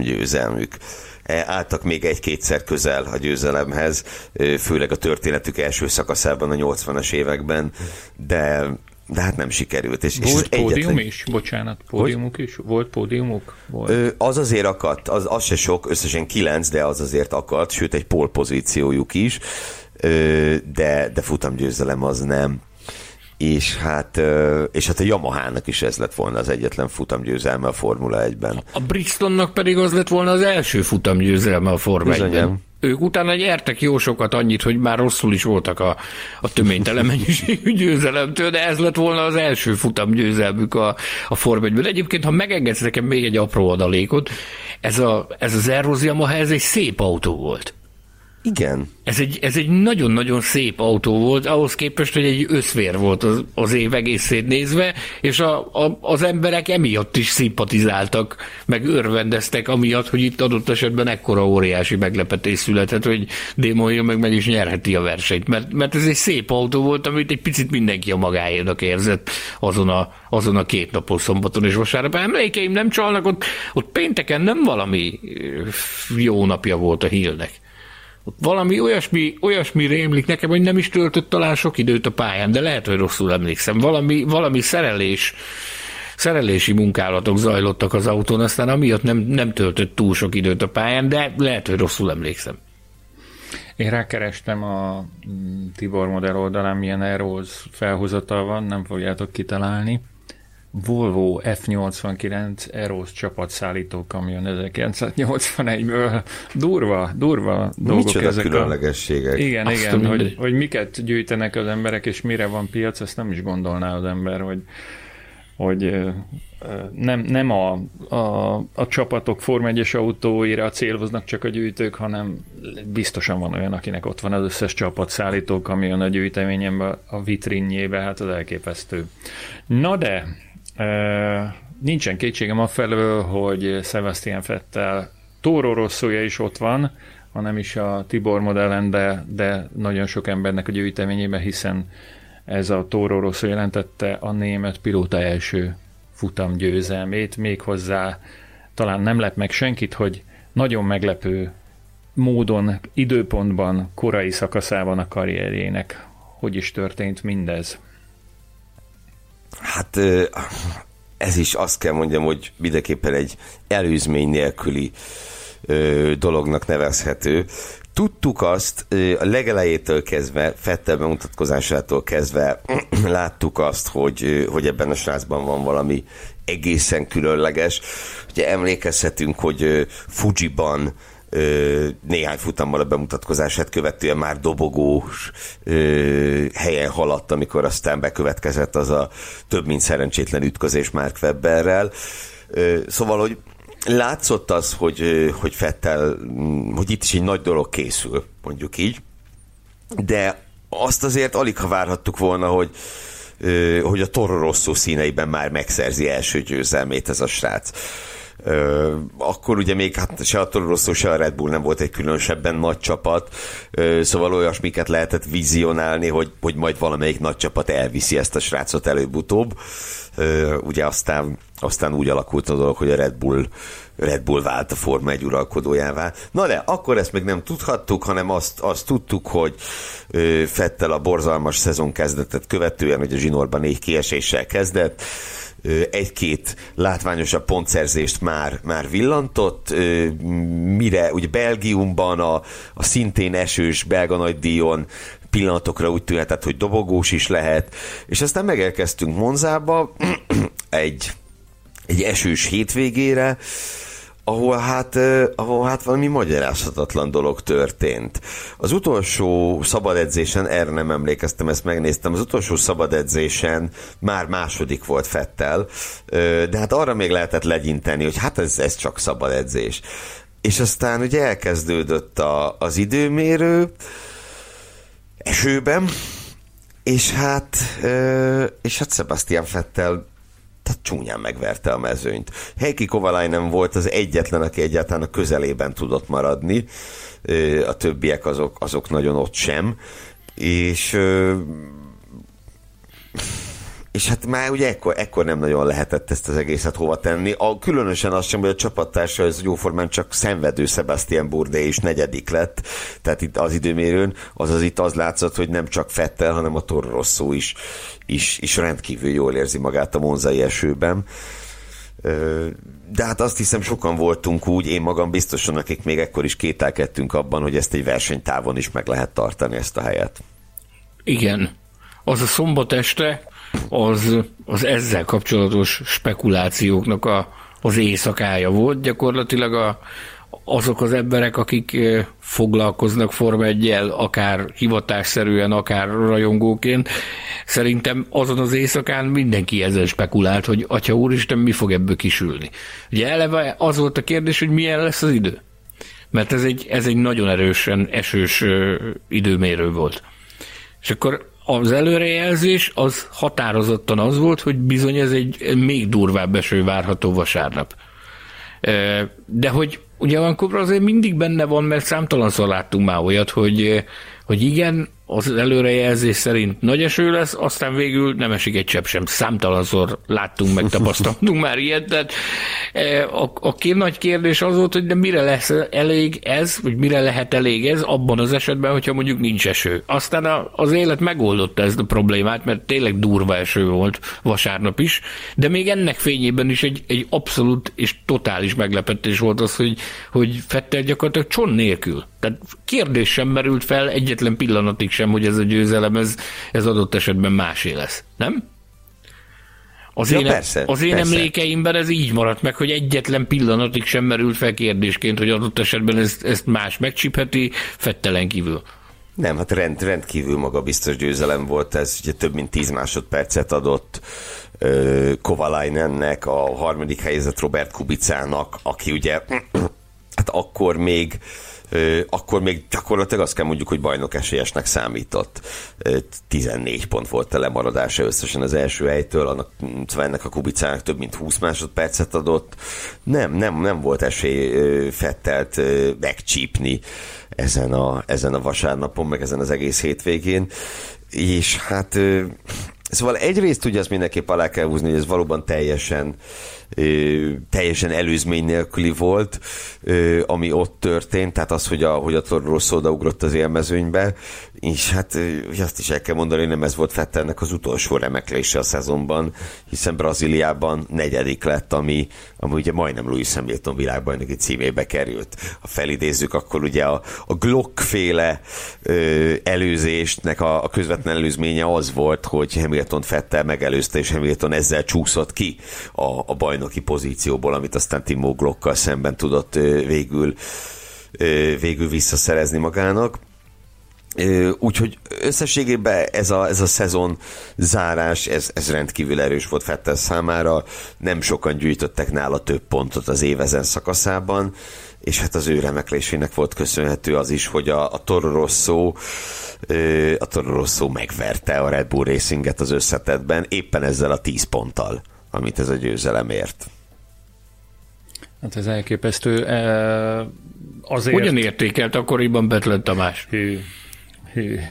A, én úgy emlékszem, ö, lehet így emlékezni, hogy a, akkoriban azért minden ö, győzelem különlegesnek számított, amit nem a nagy csapatok zsebeltek be, ez, ez mindig is így volt persze, tehát nem csak akkoriban, de, de úgy tűnik egyébként, mintha a mostani években azért gyakrabban jönnének ilyen nem nagy csapatok pilótai által learatott első helyek nagy díjgyőzelmek, vagy rosszul érzem ezt? Most ha erről kellene valami statisztikát csinálni, hogy, hogy a, a, a klasszikus istálók, tehát a Ferrari, Mercedes, nem tudom, mi, mi kit soroljak még ide, a Red Bull mindenképpen, hogy ezeken kívül még kik, tudtak befutni első helyen, mintha kevesebb ilyen meglepetés győzelem lett volna annó, mint, mint a, ami most ezekben a legújabb időszakokban előfordul. Nem érzitek így, vagy ezt még nem számoltátok össze? Az elmúlt két évben biztos, biztos hogy el voltunk kényeztetve. Ugye 2020-ban Gázli győzelme gyakorlatilag ugyanezen a polcon van. Ugye ezt Franz Tost ecsetelte is, hogy, hogy ugyanolyan, ugyanolyan relikviák vannak kirakva a gyárban arról a, arról a napról, a Gázli győzelmének a napjáról, mint a Fetteléről. Tavaly pedig ugye Estebanokon ö, sikere volt, ami, ami a, a döbbenet faktorban vete, vetekedett ezzel, még úgy is, hogy nem került fel ide ebbe az értékelésbe a top 10-es listára nálunk. De azért beszéltünk róla biztos vagyok benne, hogy régen is voltak azért hasonló, hasonlóan megdöbbentő esetek. Kicsit, kicsit kellene kutakodni, de hát mondjuk a, most csak ugye elsőre, ami eszembe jut, volt egy Walter Wolf Racing nevű, nevű istáló, és hát ugye ez a csapat legjobb emlékeim szerint rögtön az első Formula 1-es nagy díját megnyerte, amire beneveztek Jody Schechterrel 1977-ben egészen pontosan hát az például alig ha, alig ha lehetett várni, hogy a, a semmiből érkezik egy, egy kanadai talán? Igen, igen, egy kanadai alakulat, és, és ők győzelemben debütálnak. Sőt, hát Sekter második lett abban az évben a világbajnokságban egy totál új csapattal. Szóval néha azért, azért előfordultak régen is vaskos meglepetések. De hát, ahogy, ahogy Sanyi mondja, igen, az elmúlt években Gázli és Okon győzelme mindenképp, és hát talán, talán Pereznek a, az a híri sikere is inkább a meglepetés kategóriába sorolható, szóval el voltunk valóban kényeztetve ilyen váratlan győztesekkel. Szeretnénk, hogyha ez így maradna 2022-ben is. Én mondjuk egy házfutam győzelem, Alfa Romeo. Tök mindegy, ebben a sorrendben. Oké, okay, a, a toplistánk második helyére kivételesen nem egy győzelem kerül, hanem egy, egy második hely, és ezt a második helyet az a Giancarlo Fisichella gyűjtötte be, aki emiatt természetesen ismét ugyanolyan szomorú volt, mint a 2003-as brazil nagydíj pódiumán, de ezúttal a következő futamon nem kapott egy serleget, ami az bizonyította volna, hogy mégiscsak ő nyert. Hanem Ellenben kapott elég... egy ferrari a következő futamon, tehát... Na, akkor idézzük csak fel ezt a történetet. Egyáltalán Force India, mikor ejtettük ki ezt a, ezt a csapat nevet utoljára a, a szánkom? Hát szerintem a Force India nevet ugye leginkább akkor szoktuk volt használni, még még létezett Racing Point, aminek a nevét ugye legtöbben nem tudták megjegyezni, és jobb ilyen Force Indiának nevezték továbbra is. Többek között mi is. Többek között mi is. Igen, hát a, ha valami, ha valami tényleg teljesen és totálisan a semmiből jött, akkor, akkor ez, a, ez a Force India és Giancarlo Fisichella 2009-es Spy produkciója volt. A Force India ekkoriban egyértelműen a mezőny leggyengébb csapata volt. 2008-ban is, is az volt mindenképpen, és hát gyakorlatilag 2008-ban mondjuk úgy, hogy a pontszerzésre se volt semmi esélyük. Nagyjából az a, az a színvonal volt, mint, mint tavaly a ház. Ugye előtte Midlandnek, meg Spikernek hívták a csapatot, már akkor is rettenetes volt, tehát összességében egy hosszú évek kényszenvedése állt emögött az istáló mögött, és, és én arra emlékszem, hogy én személy szerint Giancarlo Fizikellát borzalmasan sajnáltam, ugye nem olyan rég még egy világbajnok autóban ült, és, és most itt erre van kárhoztatva, hogy a mezőny végén, végén kínlódjon. És, és hát én megérkezett a mezőny spába, ahol Uh, ahol a szabad edzéseken itt is már va- valamit, valamit mintha, mintha észlelhettünk volna. Tehát, hogy uh, nem volt, nem volt annyira rossz a Force India, mint ahogy azt megszokhattuk tőlük, de hát aztán ettől függetlenül az időmérő edzés az, az, az, az egy teljes döbbenet volt. Az is, már önmagában, hogy Fizikella bejutott a, mm, a Q2-be, majd a Q3-ba, sőt, hát majdnem Sutil a csapattárs is bement a Q3-ba. Ez már egészen elképesztő volt. Fizikella ráadásul a, a Q1-et megnyerte.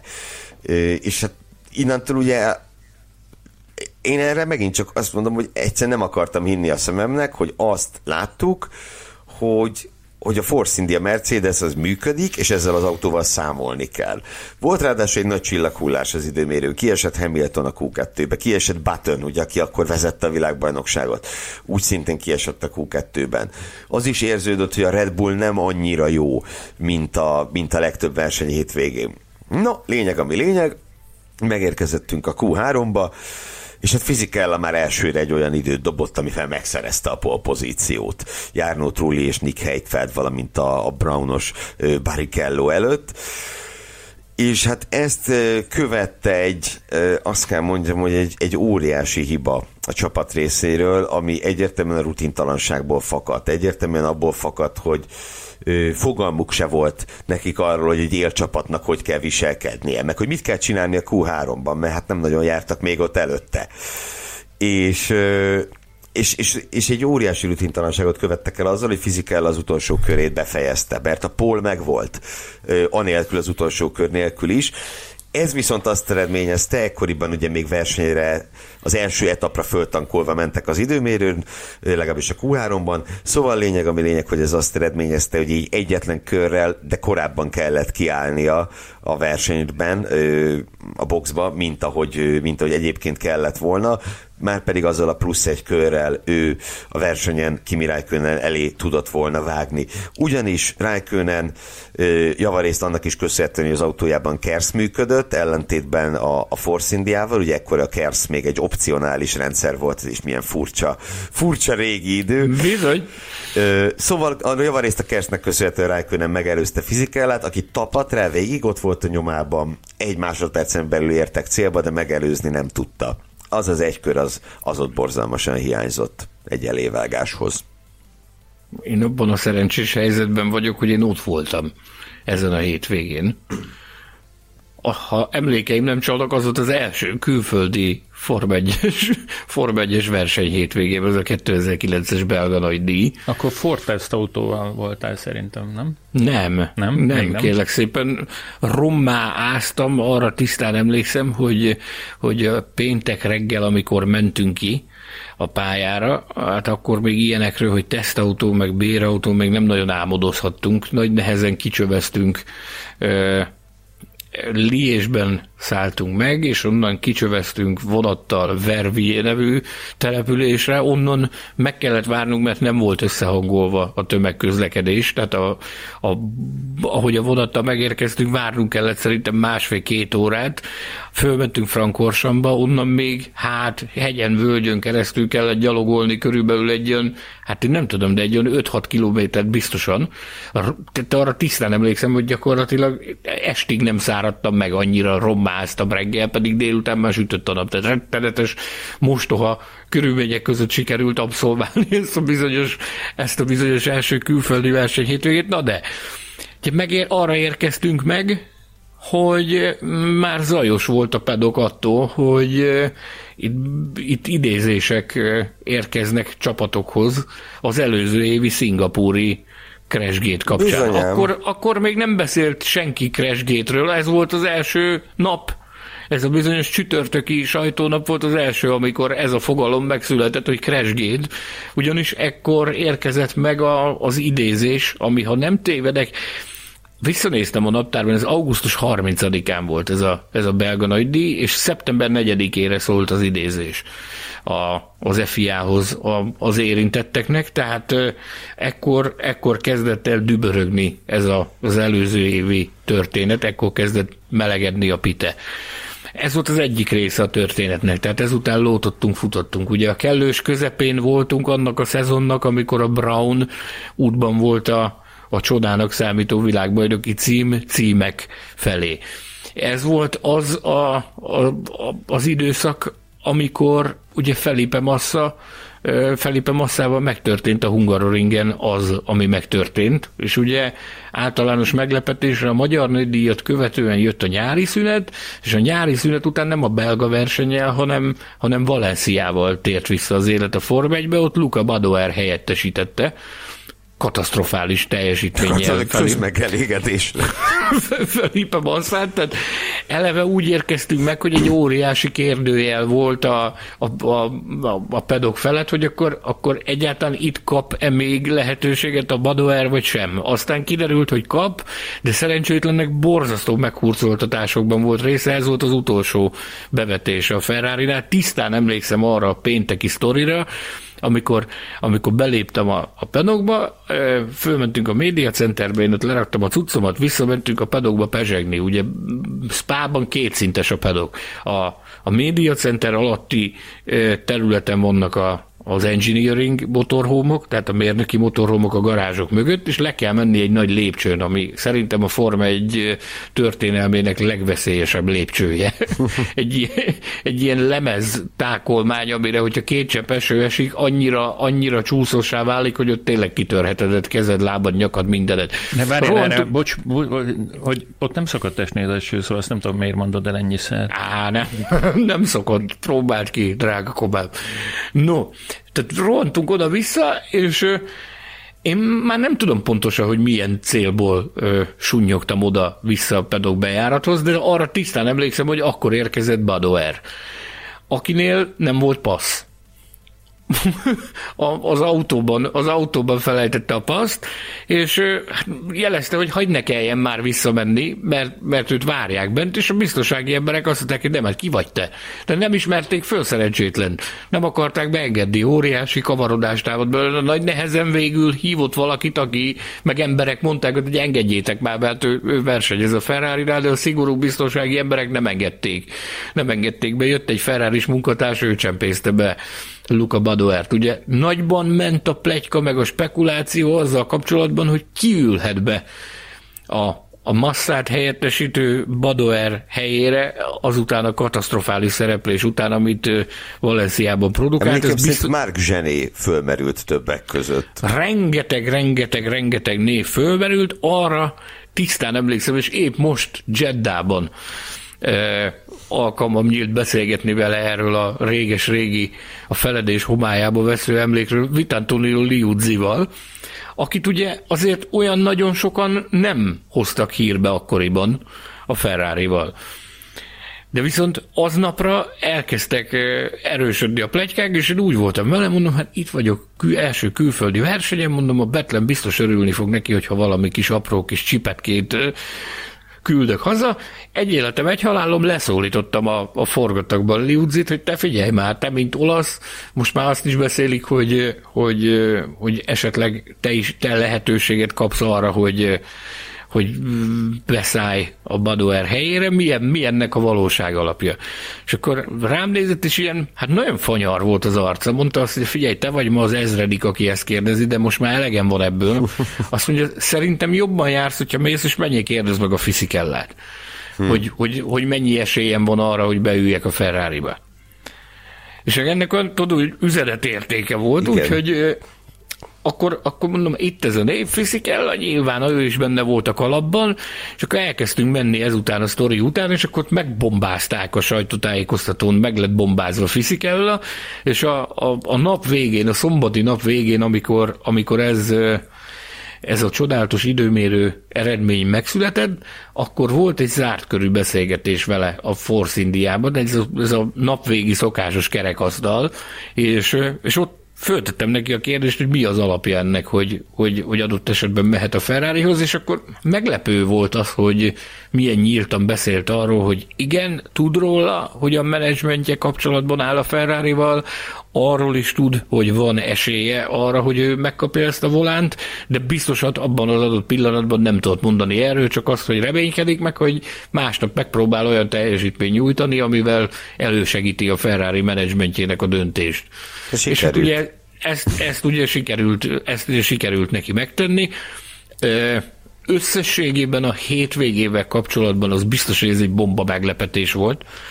Ugye ez volt a, a Force Indiának az első értékelhető eredménye a, a Vijay Mália ö, nevével fémjelzett korszakban. Abszolút, ugye, nulla ami, ponttal álltak. Nulla ponttal, így van, a semmiből jött ez, tehát a, a döbbenet faktor az, az itt is megvolt, és arra is tisztán emlékszem, hogy az ezt követő néhány évben amikor Spába mentünk, akkor oda mindig úgy mentünk, hogy azt, azt mindig mindenki megemlítette a cikkeiben, meg így a beszélgetések során, ott a Force India ott biztosan jó lesz.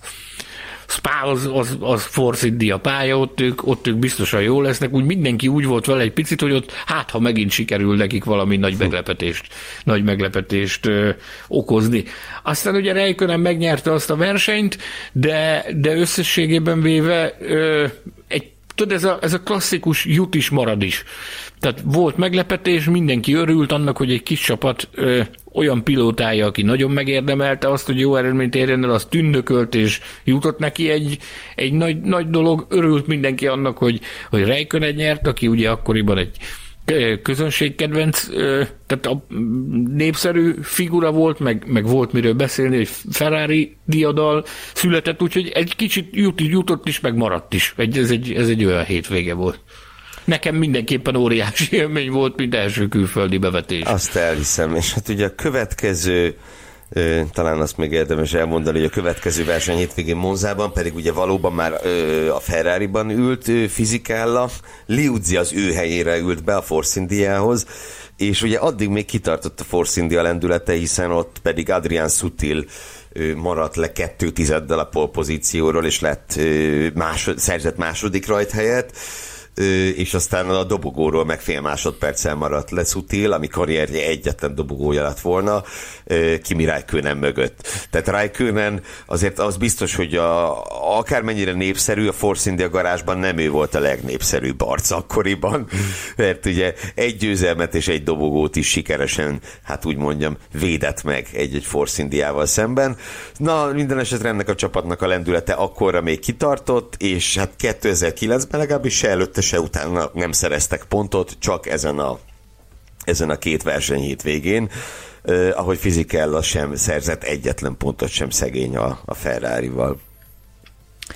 Ehhez képest, amit eddig hallottatok, kedves hallgatók, most egy uh, egészen különleges eredmény fog következni. Egy, egy olyan versenyzőnek a, az egyedi teljesítménye is megismételhetetlen, ugye ezt már elragoztam nagyon sokszor, hogy mindegyik megismételhetetlen, aki annak előtte mindösszesen, hogy bemutatta ezt a nagyszerű teljesítményt 2012-ben Barcelonában, eh, egy ötödik helyet tudott szerezni, mint, mint legjobb eredmény a Forma 1-ben.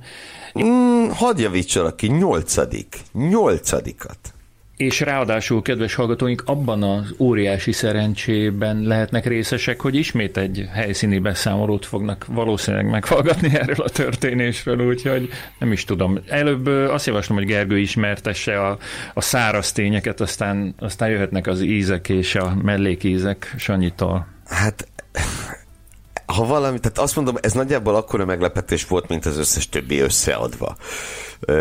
A Formula 1 történetének egyik legérthetetlenebb eseménysora zajlott le 2012-ben Barcelonában, amikor is Pastor Maldonado először a második rajthelyre kvalifikálta magát, majd miután Lewis hamilton kizárták az időmérőről, a polpozícióba került. Ezzel önmagában nem lehetett mit kezdeni. A Maldonado ugye már a Q2-t megnyerte, mm, az lehetett az első sok hatás ugye tényleg hát előtte neki bő egy szezon alatt volt egy darab tizedik helye és egy darab nyolcadik helye. Ezt tudta ő fölmutatni karrierje során. A 2012-es idénynyitón egyébként már egész, tehát ott egészen jó produkciót nyújtott, mert ilyen hatodik hely magasságába csatázott Alonzóval, de az utolsó körbe belevágta a falba, mádonádózott egyet, ugye, mondhatni és hát, és ez az egyszer csak ott volt a barcelonai spanyol nagy díj pozíciójában. Ö, valahogy nekem ugyanaz volt az érzésem, mint, hogy? mint Fettel kapcsán 2008-ban, hogy oké, okay, polpozíció, de hát nem létezik, hogy ezt egy versenytávon meg lehet csinálni. De hogy került a polpozícióba? Hát ugye kizárták, kizárták Louis hamilton az időmérőt követően. És ugye a emlékem szerint te közölted a, a Williams csapattal mindezt. Vártunk szombat este drága barátommal, kiváló kollégámmal, állandó utitársammal, a Nemzeti Sport munkatársával, Zsoldos Bardával vártunk a, a versenyirányítás ajtajánál, hogy érkezzen már valami, mert ugye benne volt a levegőben, tudtuk, hogy tárgyalják azt, hogy akkor mi legyen a Hamiltonnal. És aznap volt Sir Frank Williams 70. születésnapjának az ünneplése a, a Williams motorhomjában, ahol ahová Claire Williams révén ö, mi is meghívást kaptunk. Hogy, hogy menjünk és egy, egy kocintás erejéig tiszteljük meg őket, mert tortavágások minden lesz, nem maradhatunk ki belőle, menjünk. De minden áron meg akartuk várni, hogy mi lesz, a, mi lesz ez, a, ez a bizonyos döntés a Hamiltonnal kapcsolatban, és akkor amikor, amikor kilépett a, az emberke a kezében a, a legépelt határozattal, azt átadta Matteo Bonciáninak, aki akkor az FIA-nak a Forma 1 felelős kommunikációs vezetője volt. Mi azt rögtön lecsaptunk rá, rögtön lecsaptunk rá, hogy akkor mi is áll ebben a doksiban. Láttuk azt, hogy ebből bizony, ez bizony büntetés, Hamiltonnak, és visszasorolás, úgyhogy azzal a, ezzel az információval együtt futásban indultunk meg lefelé a Media Center és a, a, a, a sportfelügyelői tanácskozó iroda, eh, ahol található, onnan indultunk lefelé a Williamshez, és amikor, amikor mi oda megérkeztünk a motorhomhoz, ahogy, ahogy menni akartunk, nyitni akartunk befelé, nyílt az ajtó, és jött ki Dicky Stanford, aki a, aki a csapatmenedzsere volt akkoriban a Williamsnek. Dicky Stanford éppen azért indult, hogy, hogy menjen és meghallgassa azt, hogy akkor milyen ítélet született. Csak veregettük a vállát, hogy gratulálunk, öreg, megvan a pól, és akkor megkérdezte, hogy ez igaz, mondtuk neki, hogy igen, mert, mert láttuk a, a határozatot, tehát most érkezett meg a határozat ezzel kapcsolatban, már kint van a, a neten is. Akkoriban még azért ennyire nem volt ö, a világ legtermészetesebb dolga az, hogy megszületik egy ítélet, és azonnal olvasható a, az interneten. Tehát mennyit változott azóta a világ. És ez, azzal a svunggal, ahogy volt, így megberántott bennünket a, a, az ünneplők közé, ugye ott ment az ünneplése Frank Williamsnek, és akkor mondta, hogy megvan a pól. és akkor ott a, a születésnapi ünneplés az ilyen, ilyen azonnal ilyen eufóriába csapott át, tehát a világra szóló parti vette, vette kezdetét a, a Williams motorhomjában, és hát ez tulajdonképpen, ha megkérdezed Dicky Stanfordot, azt a mai napig szerintem meg fogja mondani neked, hogy két csóri magyar szárnyastól tudta meg azt, hogy, azt, hogy, azt, hogy megvan Maldonádónak a polpozíció. Igen, igen, igen, igen. És hát utána pedig a, a, a versenynapon úgy tűnt, legalábbis nagyon sokáig úgy tűnhetett, hogy ha szép eredmény lesz ez, akár dobogó, de győzelem nem, hiszen Alonso a rajtnál átugrotta Maldonádót, ugye ekkor úgy, úgy állt a szezon, hogy az első négy futamon négy különböző győztes volt, és akkor úgy tűnhetett, hogy Alonso lesz az első, aki duplázni fog ráadásul a hazai közönség előtt. No, de nem így lett, ugyanis a méltán elfeledett Sárpik feltartotta Alonzót egy kritikus pillanatban, és ennek köszönhetően Maldonado Alonso elé tudott vágni. A, mm, talán igen a második ö, kiállásoknál, és így, és így ugye meg tudta szerezni ö, végül is a végül is a győzelmet, sőt, még egy, még egy lassabb utolsó kiállás is belefért neki. És hát ugye utána is egészen rendkívüli dolgok történtek, hiszen ugye kigyulladt a Williams garázsa, amivel kapcsolatban egy egészen szenzációs összeesküvés elmélet merült fel, itt most kicsit ilyen, izé, egy ilyen trailert benyomok, mert Sanyinak itt, itt felvetettem egy-két hete, vagy beszéltünk arról, hogy nagy Formula 1-es összeesküvés elméletekből is simán lehetne egy top 10-es listát csinálni, mert mert egészen elképesztőek vannak, és ugye az egyik ilyen nagy, nagy konspirációs teória, hogy a, a Pirelli kedvezni akart Sir Frank Williamsnek és a 70. születésnapjára ajándékot, megajándékozni a mestert, és ezért olyan különleges abroncsokat kapott Pastor Maldonado erre a hétvégére, aminek köszönhetően sokkal gyorsabb lehetett, mint mint bárki más. A tűz pedig természetesen azt szolgálta, hogy a bizonyítékokat megsemmisítsék. Na most Hát jó. Nézd, én a következőt tudom mondani neked a tűzről, hogy ott, hogy ott mi történt. Barnával akkoriban is szokásunk, ugye? Akkor még azért máshogy működtek a dolgok, mint most a Covid érában. Akkoriban simán megtettük azt, hogy vége volt a versenynek, leintés, meghallgattuk az első néhány gondolatot, aztán tűzés le a forgatagba, mert a, a, a, annál jobb vadász terep nem nagyon volt, mint amikor a, a, a díjátadó ceremóniát követő ö, forgatagban, ott elcsiped a győztes csapatnak a főnökét, egy-egy prominens mérnököt, akit ismersz, hogy az első gondolatokat, mikor meghallgathatod, annál az, az felbecsülhetetlen értékű. Ezt mi, ezt mi rendszeresen egy évtizeden keresztül csináltuk, meg, meg, meg csinál, én csinálom a mai napig is, amikor lehetőségem kínálkozik rá. Tehát annál, annál jobb dolog nincs, amikor az első őszinte véleményeket meghallgatod azoktól a fontos háttéremberektől, akik ezeket a győzelmeket összerakják tűztünk oda le, és ahogy ez megtörtént, ugye ott kocintás volt a garázsnál, meg minden, oda jött Claire Williams, és karon fogott bennünket két oldalról, hogy na gyertek velünk, akkor megyünk ünnepelni a, a garázsba.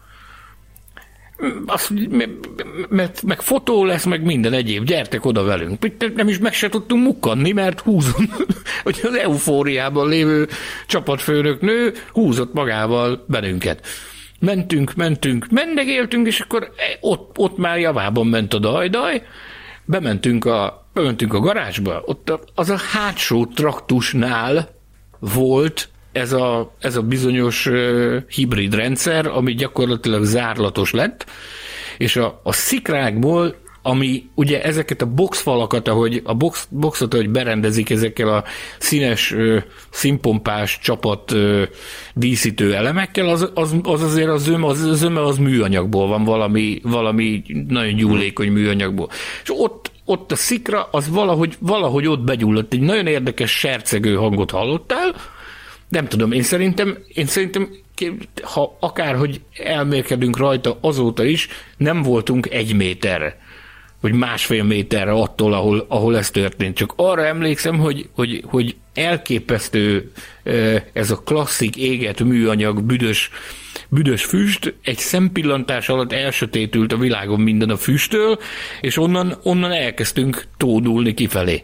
Nagy nehezen, nagy nehezen, ugye mivel belül voltunk a garázsnak a hátsó traktusához közel, onnan azért nem volt egyszerű kivereked magad a, a, a pitlén irányába. Nagy nehezen, nagy nehezen valahogy kisunyogtunk onnan Barnával, kihúzgáltuk egymást, tehát valahogy, valahogy ott a tömegbe ki tudtunk jutni oda, és akkor már láttuk, hogy itt valami óriási nagy baj van, mert, mert jön, a, jön a füst, meg, meg, meg emberek tapossák egymást, és az, az azonnal láttuk, hogy itt valami rendkívüli dolog történik. Egy, ez, a, ez, az, ez az egész ez a, a pillanatnak a tört része alatt zajlott.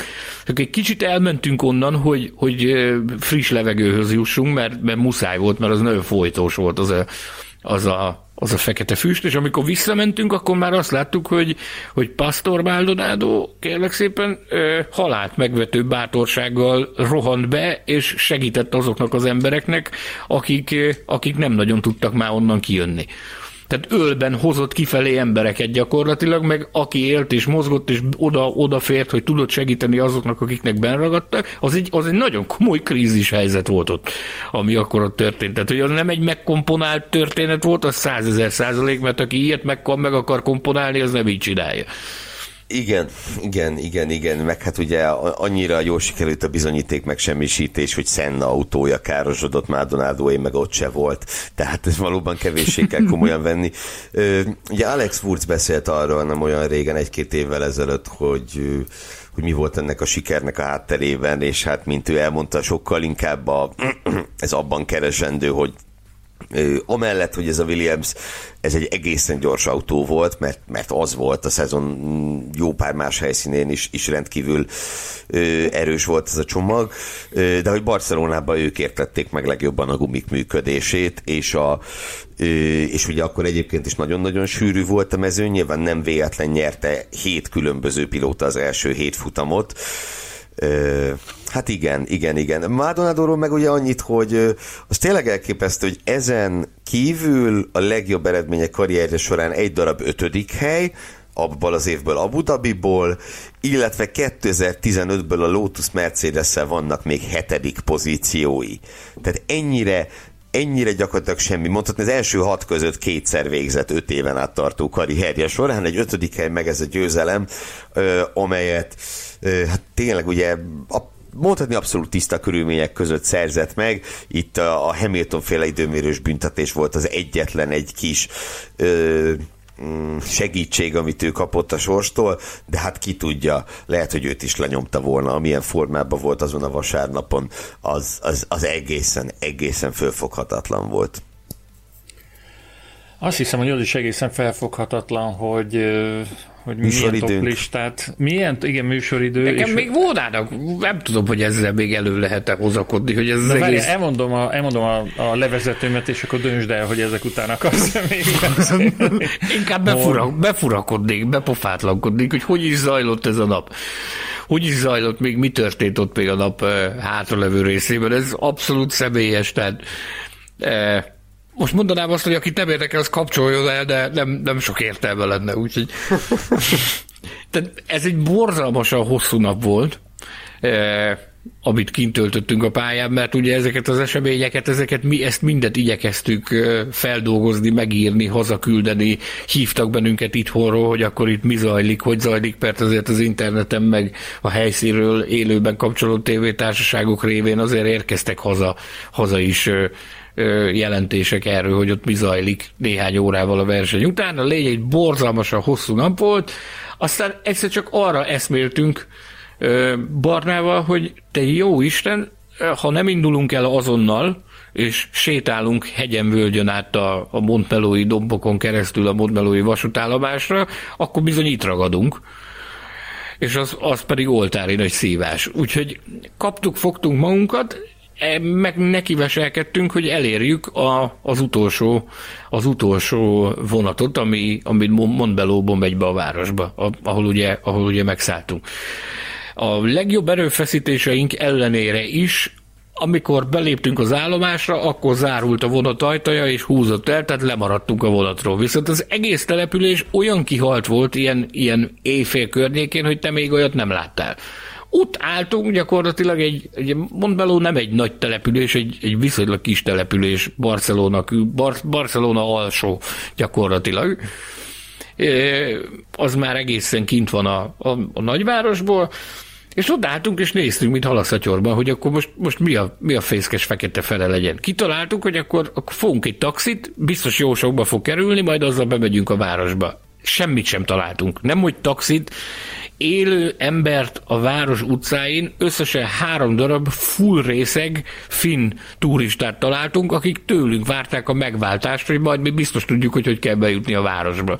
Nyilvánvalóan ez, ez teljes kudarc volt, nem találtunk semmit, kitaláltuk, hogy az lesz a legjobb, ha visszamegyünk a, a média centerbe, mert ott vannak a japán kollégák, hát ha valamelyik val, val, valaki közülük autóval van, meg azok ugye mindig nagyon sokáig vannak a, a, az időeltolódás miatt, ők mindig ők az utolsók, akik távoznak, na, ők biztosan ott lesznek, majd ők segítenek nekünk visszajutni a városba. Visszagyalogoltunk, megint egy 4-5 kilométer, már akkor, már akkor állni nem bírtál, annyi erőd nem volt. Hát iszonyú sokat gyaloglunk egy, egy verseny hétvégén, pláne a versenynapon. Visszamentünk a média centerbe, Természetesen, természetesen a, az, az, az ott, ott maradt két japán, akik, akik ott maradtak, ők nem autóval voltak, hanem ők úgy voltak vele, hogy akkor, akkor megvárják a, a, a reggeli első vonatot. És akkor azok ott mondta, az a döntés született náluk, hogy nem ők, ők inkább még tovább maradnak, és akkor már a médiacenter személyzete, tehát ott mindig van egy bizonyos mennyiségű bizonyos létszámú ember, akik azért vannak ott, hogy a te munkádat segítsék, hogyha neked szükséged van. A szabályzat szerint vasárnap addig vagy nyitva a médiacenter, ameddig ott újságíró tartózkodik. Így, így van a, a F1-es médiacenter szabályzata. És akkor megkérdeztük a, az embert, hogy akkor ő, ő hogy van, vagy meddig marad, mondta, hogy igazándiból neki olyan egy óráig kell, éjjel egyik kell ott maradnia, Kettőig, nem emlékszem már. Kettőig. Kettőig kell maradnia, utána már nyitva hagyhatja a médiacentert, aki ott marad, az dolgozik, aztán majd megy ahogy. És akkor mondtuk neki, hogy te figyelj már, hát segíts már rajtunk. És akkor addig-addig dumálgattunk az emberrel, hogy, hogy azt, mondta, azt mondta a srác, hogy hát neki aztán ő pont az ellenkező irányba megy, nem tudom, 50 vagy 60 kilométert, hogy, hogy hazajusson, neki esze ágában nincs egy hosszú versenynap végén bemenni a városba, de addig-addig egyezkedtünk a, a, a barnával vele, addig-addig rágtuk a fülét, hogy végül beadta a derekát, aztán azt mondta, hogy de jó van annál hamarabb szabadulok, gyertek, és akkor berakott bennünket a, a kocsiba, és, és befuvarozott bennünket a városba, úgyhogy nagy nehezen, még ez a része is emlékezetes maradt annak a hétvégének, hogy ki kellett zsarolni a, a Media Center recepciósából, hogy, hogy vigyen bennünket a városba, úgyhogy ez is a, a kalannak a része volt. Én azért, amikor megkérdezik tőlem ezt a hogy melyik a, az a hétvége, ami, ami a legemlékezetesebb. Rengeteg van, de valahogy mindig ennél lyukadok ki, hogy ennek a hétvégének minden fázisa olyan volt, ami, ami beleívódott az embernek az agyába. Tehát ezek az emlékek, ezek automatikusan rögtön megvannak. Ez eszméletlen hétvége volt.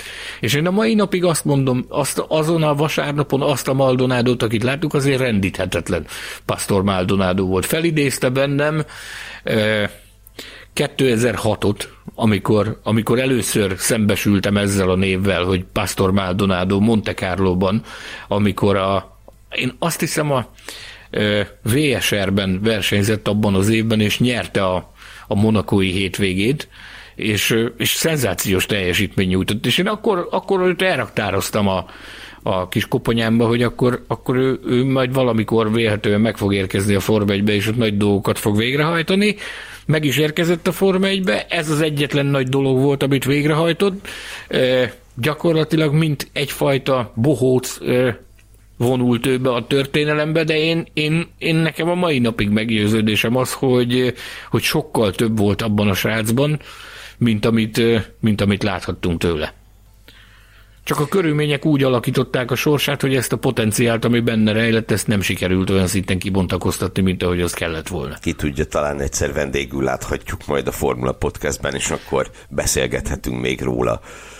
Még akár az, is, meg, még akár az is megtörténhet. 2004-ben tesztelt ő már Minárdit, abban az évben, amikor Baumgartner Zsolti, csak ha már az adás elején beszéltünk róla, akkor a végén is beszélünk róla, szóval amikor Baumgartner Zsolti a Minardival versenyzett, ő Maldonado abban az évben már tesztelt.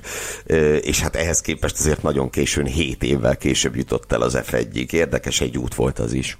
Mi is az ő magyar kapcsolata, a felesége, származása? Igen. Tárkányi Gabriella. Igen. magyar nevű, és nem véletlen magyar nevű neje van és neki. Borsodi, Szabolcsi vagy Csongrádi az illetősége a hölgynek. Leginkább venezuelai jelenleg. Leginkább venezuelai egyébként egy tüneményes hölgyet kell elképzelni, végtelenül kedves, meg jó fej, meg nagyon-nagyon szimpatikus. Ugye ő tévériporter, meg, meg modell, meg marketing ügynöksége volt neki annak idején, amikor, amikor összeismerkedtek, és ő tulajdonképpen egy nagyon sikeres pályafutást ö, szakított félbe azért, hogy, hogy a, az élete szerelmét, a jó pásztort támogassa. Egyébként a, a pásztor az pontosan ugyanazt jelenti, venezuelaiul, mint amit magyarul jelent. Úgy, Hiszen hogy... mind a kettő latin eredetű. Így van. Pásztor, angolul is, ugye? Pásztorné Tárkányi Gabriella a, a, a hölgy hivatalos neve.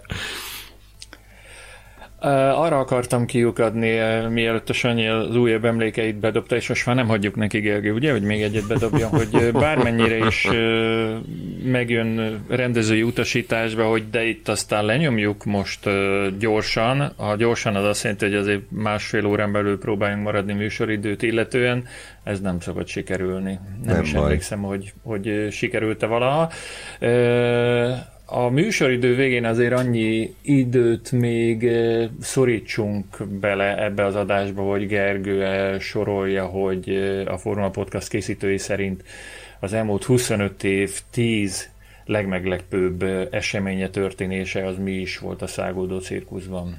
Természetesen, ugye a listánk tizedik helyére került Nicole Hülkenberg 2010-es braziliai polpozíciója, a kilencedik pozícióba Pierre Gasly futamgyőzelme 2020 Monza, Nyolcadik hely Giancarlo Fisichella megnyeri, hosszas számolgatás után megnyeri a 2003-as brazil nagydíjat.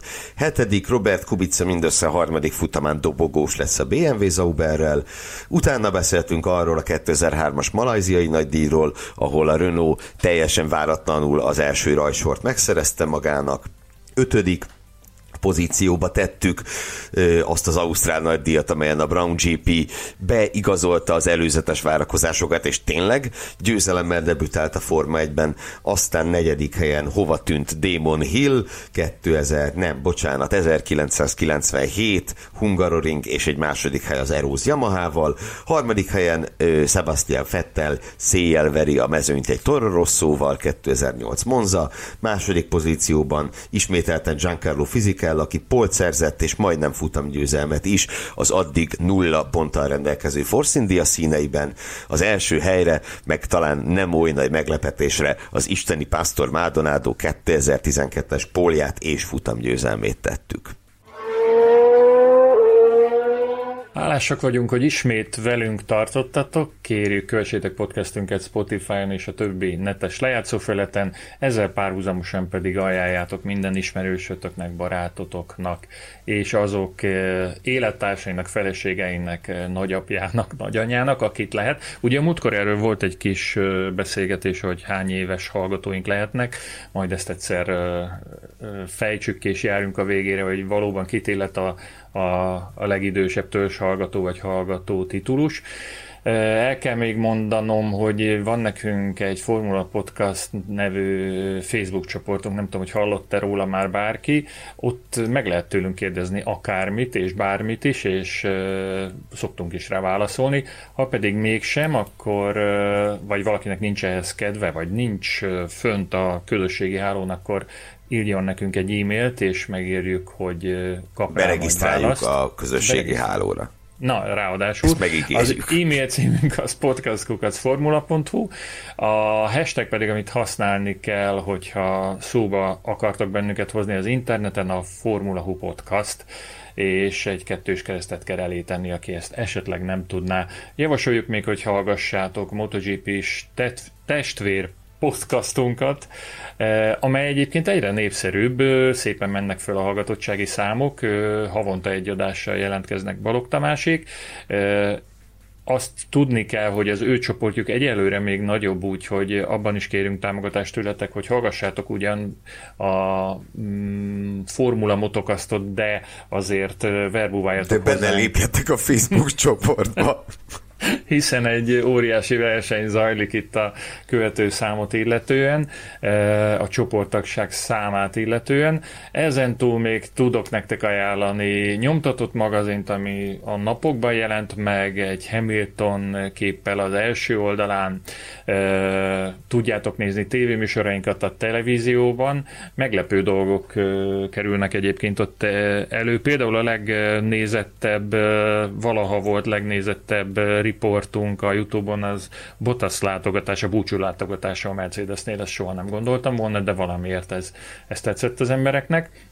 Lehet még keresni akciós könyveinket, meg akciós mindenünket, amelyeket most a Formula webshopjából tudtok kibányászni és megrendelni, és meglepni vele ismerőseiteket, barátaitokat. El kell még mondanom, hogy van egy Patreon oldalunk, amelyről Gergő mond egy rövid információt nektek az a jó, hogy 27-szer kérsz meg erre, és ugyanúgy meg tudok lepődni, mint az első alkalommal. Szóval a Patreon vagy Patreon egy mikrotámogatási rendszer, amely ugye arra jó, hogyha van egy szíveteknek kedves podcast, mm, vagy vlog, vagy blog, vagy akármi, ebben az esetben podcast, akkor azt kisebb, közepesebb vagy nagyobb összegekkel támogathatjátok, és, és ugye ezt, ezt tehetitek meg a Patreon oldalunkon keresztül, ahogy, ahogy ebben a hónapban megtette azt többek között Móni István, Végi Ádám, Varga Csaba, Hegyei Júlia, Ortnóémi, Bertalan Zoltán, Fehér Ákos, Tóth Zsombor, Bali Viktor, Visi Ákos, Nejder Judit, Kocsis László, Neplevente, Péter, Magda, Zsanett, Odett és Molnár Árpád is. Nagyon-nagyon köszönjük nekik, ahogy mindenki másnak is, aki korábban, jelenleg vagy a jövőben támogat és támogatott minket, avagy legalább elgondolkodik ezen. Nekem azt hiszem, hogy így a leges-leges legvégére nem marad más hátra, mint hogy megköszönjem szerkesztő kollégáim, barátaim, munkatársaim, Gellérfi Gergő és Mészáros Sándor, valamint a képek és borítók mestere Füzi András, és végül, de nem utolsó sorban Hibert Péter művészeti igazgató munkáját, hogy létrejöhessen ez az adás. Azt tudom nektek ígérni, hogy pár nap múlva ismét hallhattok egy következő műsort, addig is még egyszer köszönöm a figyelmeteket, sziasztok! Műsorunk támogatója a tibormodel.com F1-es és utcai modellek óriási kínálatával. Hallgass meg korábbi műsorainkat, valamint iratkozz fel ránk Spotify, Google, Apple Podcast vagy más csatornáinkon. A linket megtalálod a leírásban, illetve a formula.hu weboldalon. Ha szeretnél hozzájárulni a műsor készítéséhez és fejlődéséhez, látogass el Patreon oldalunkra, amelynek címe www.patreon.com per Formula Podcast.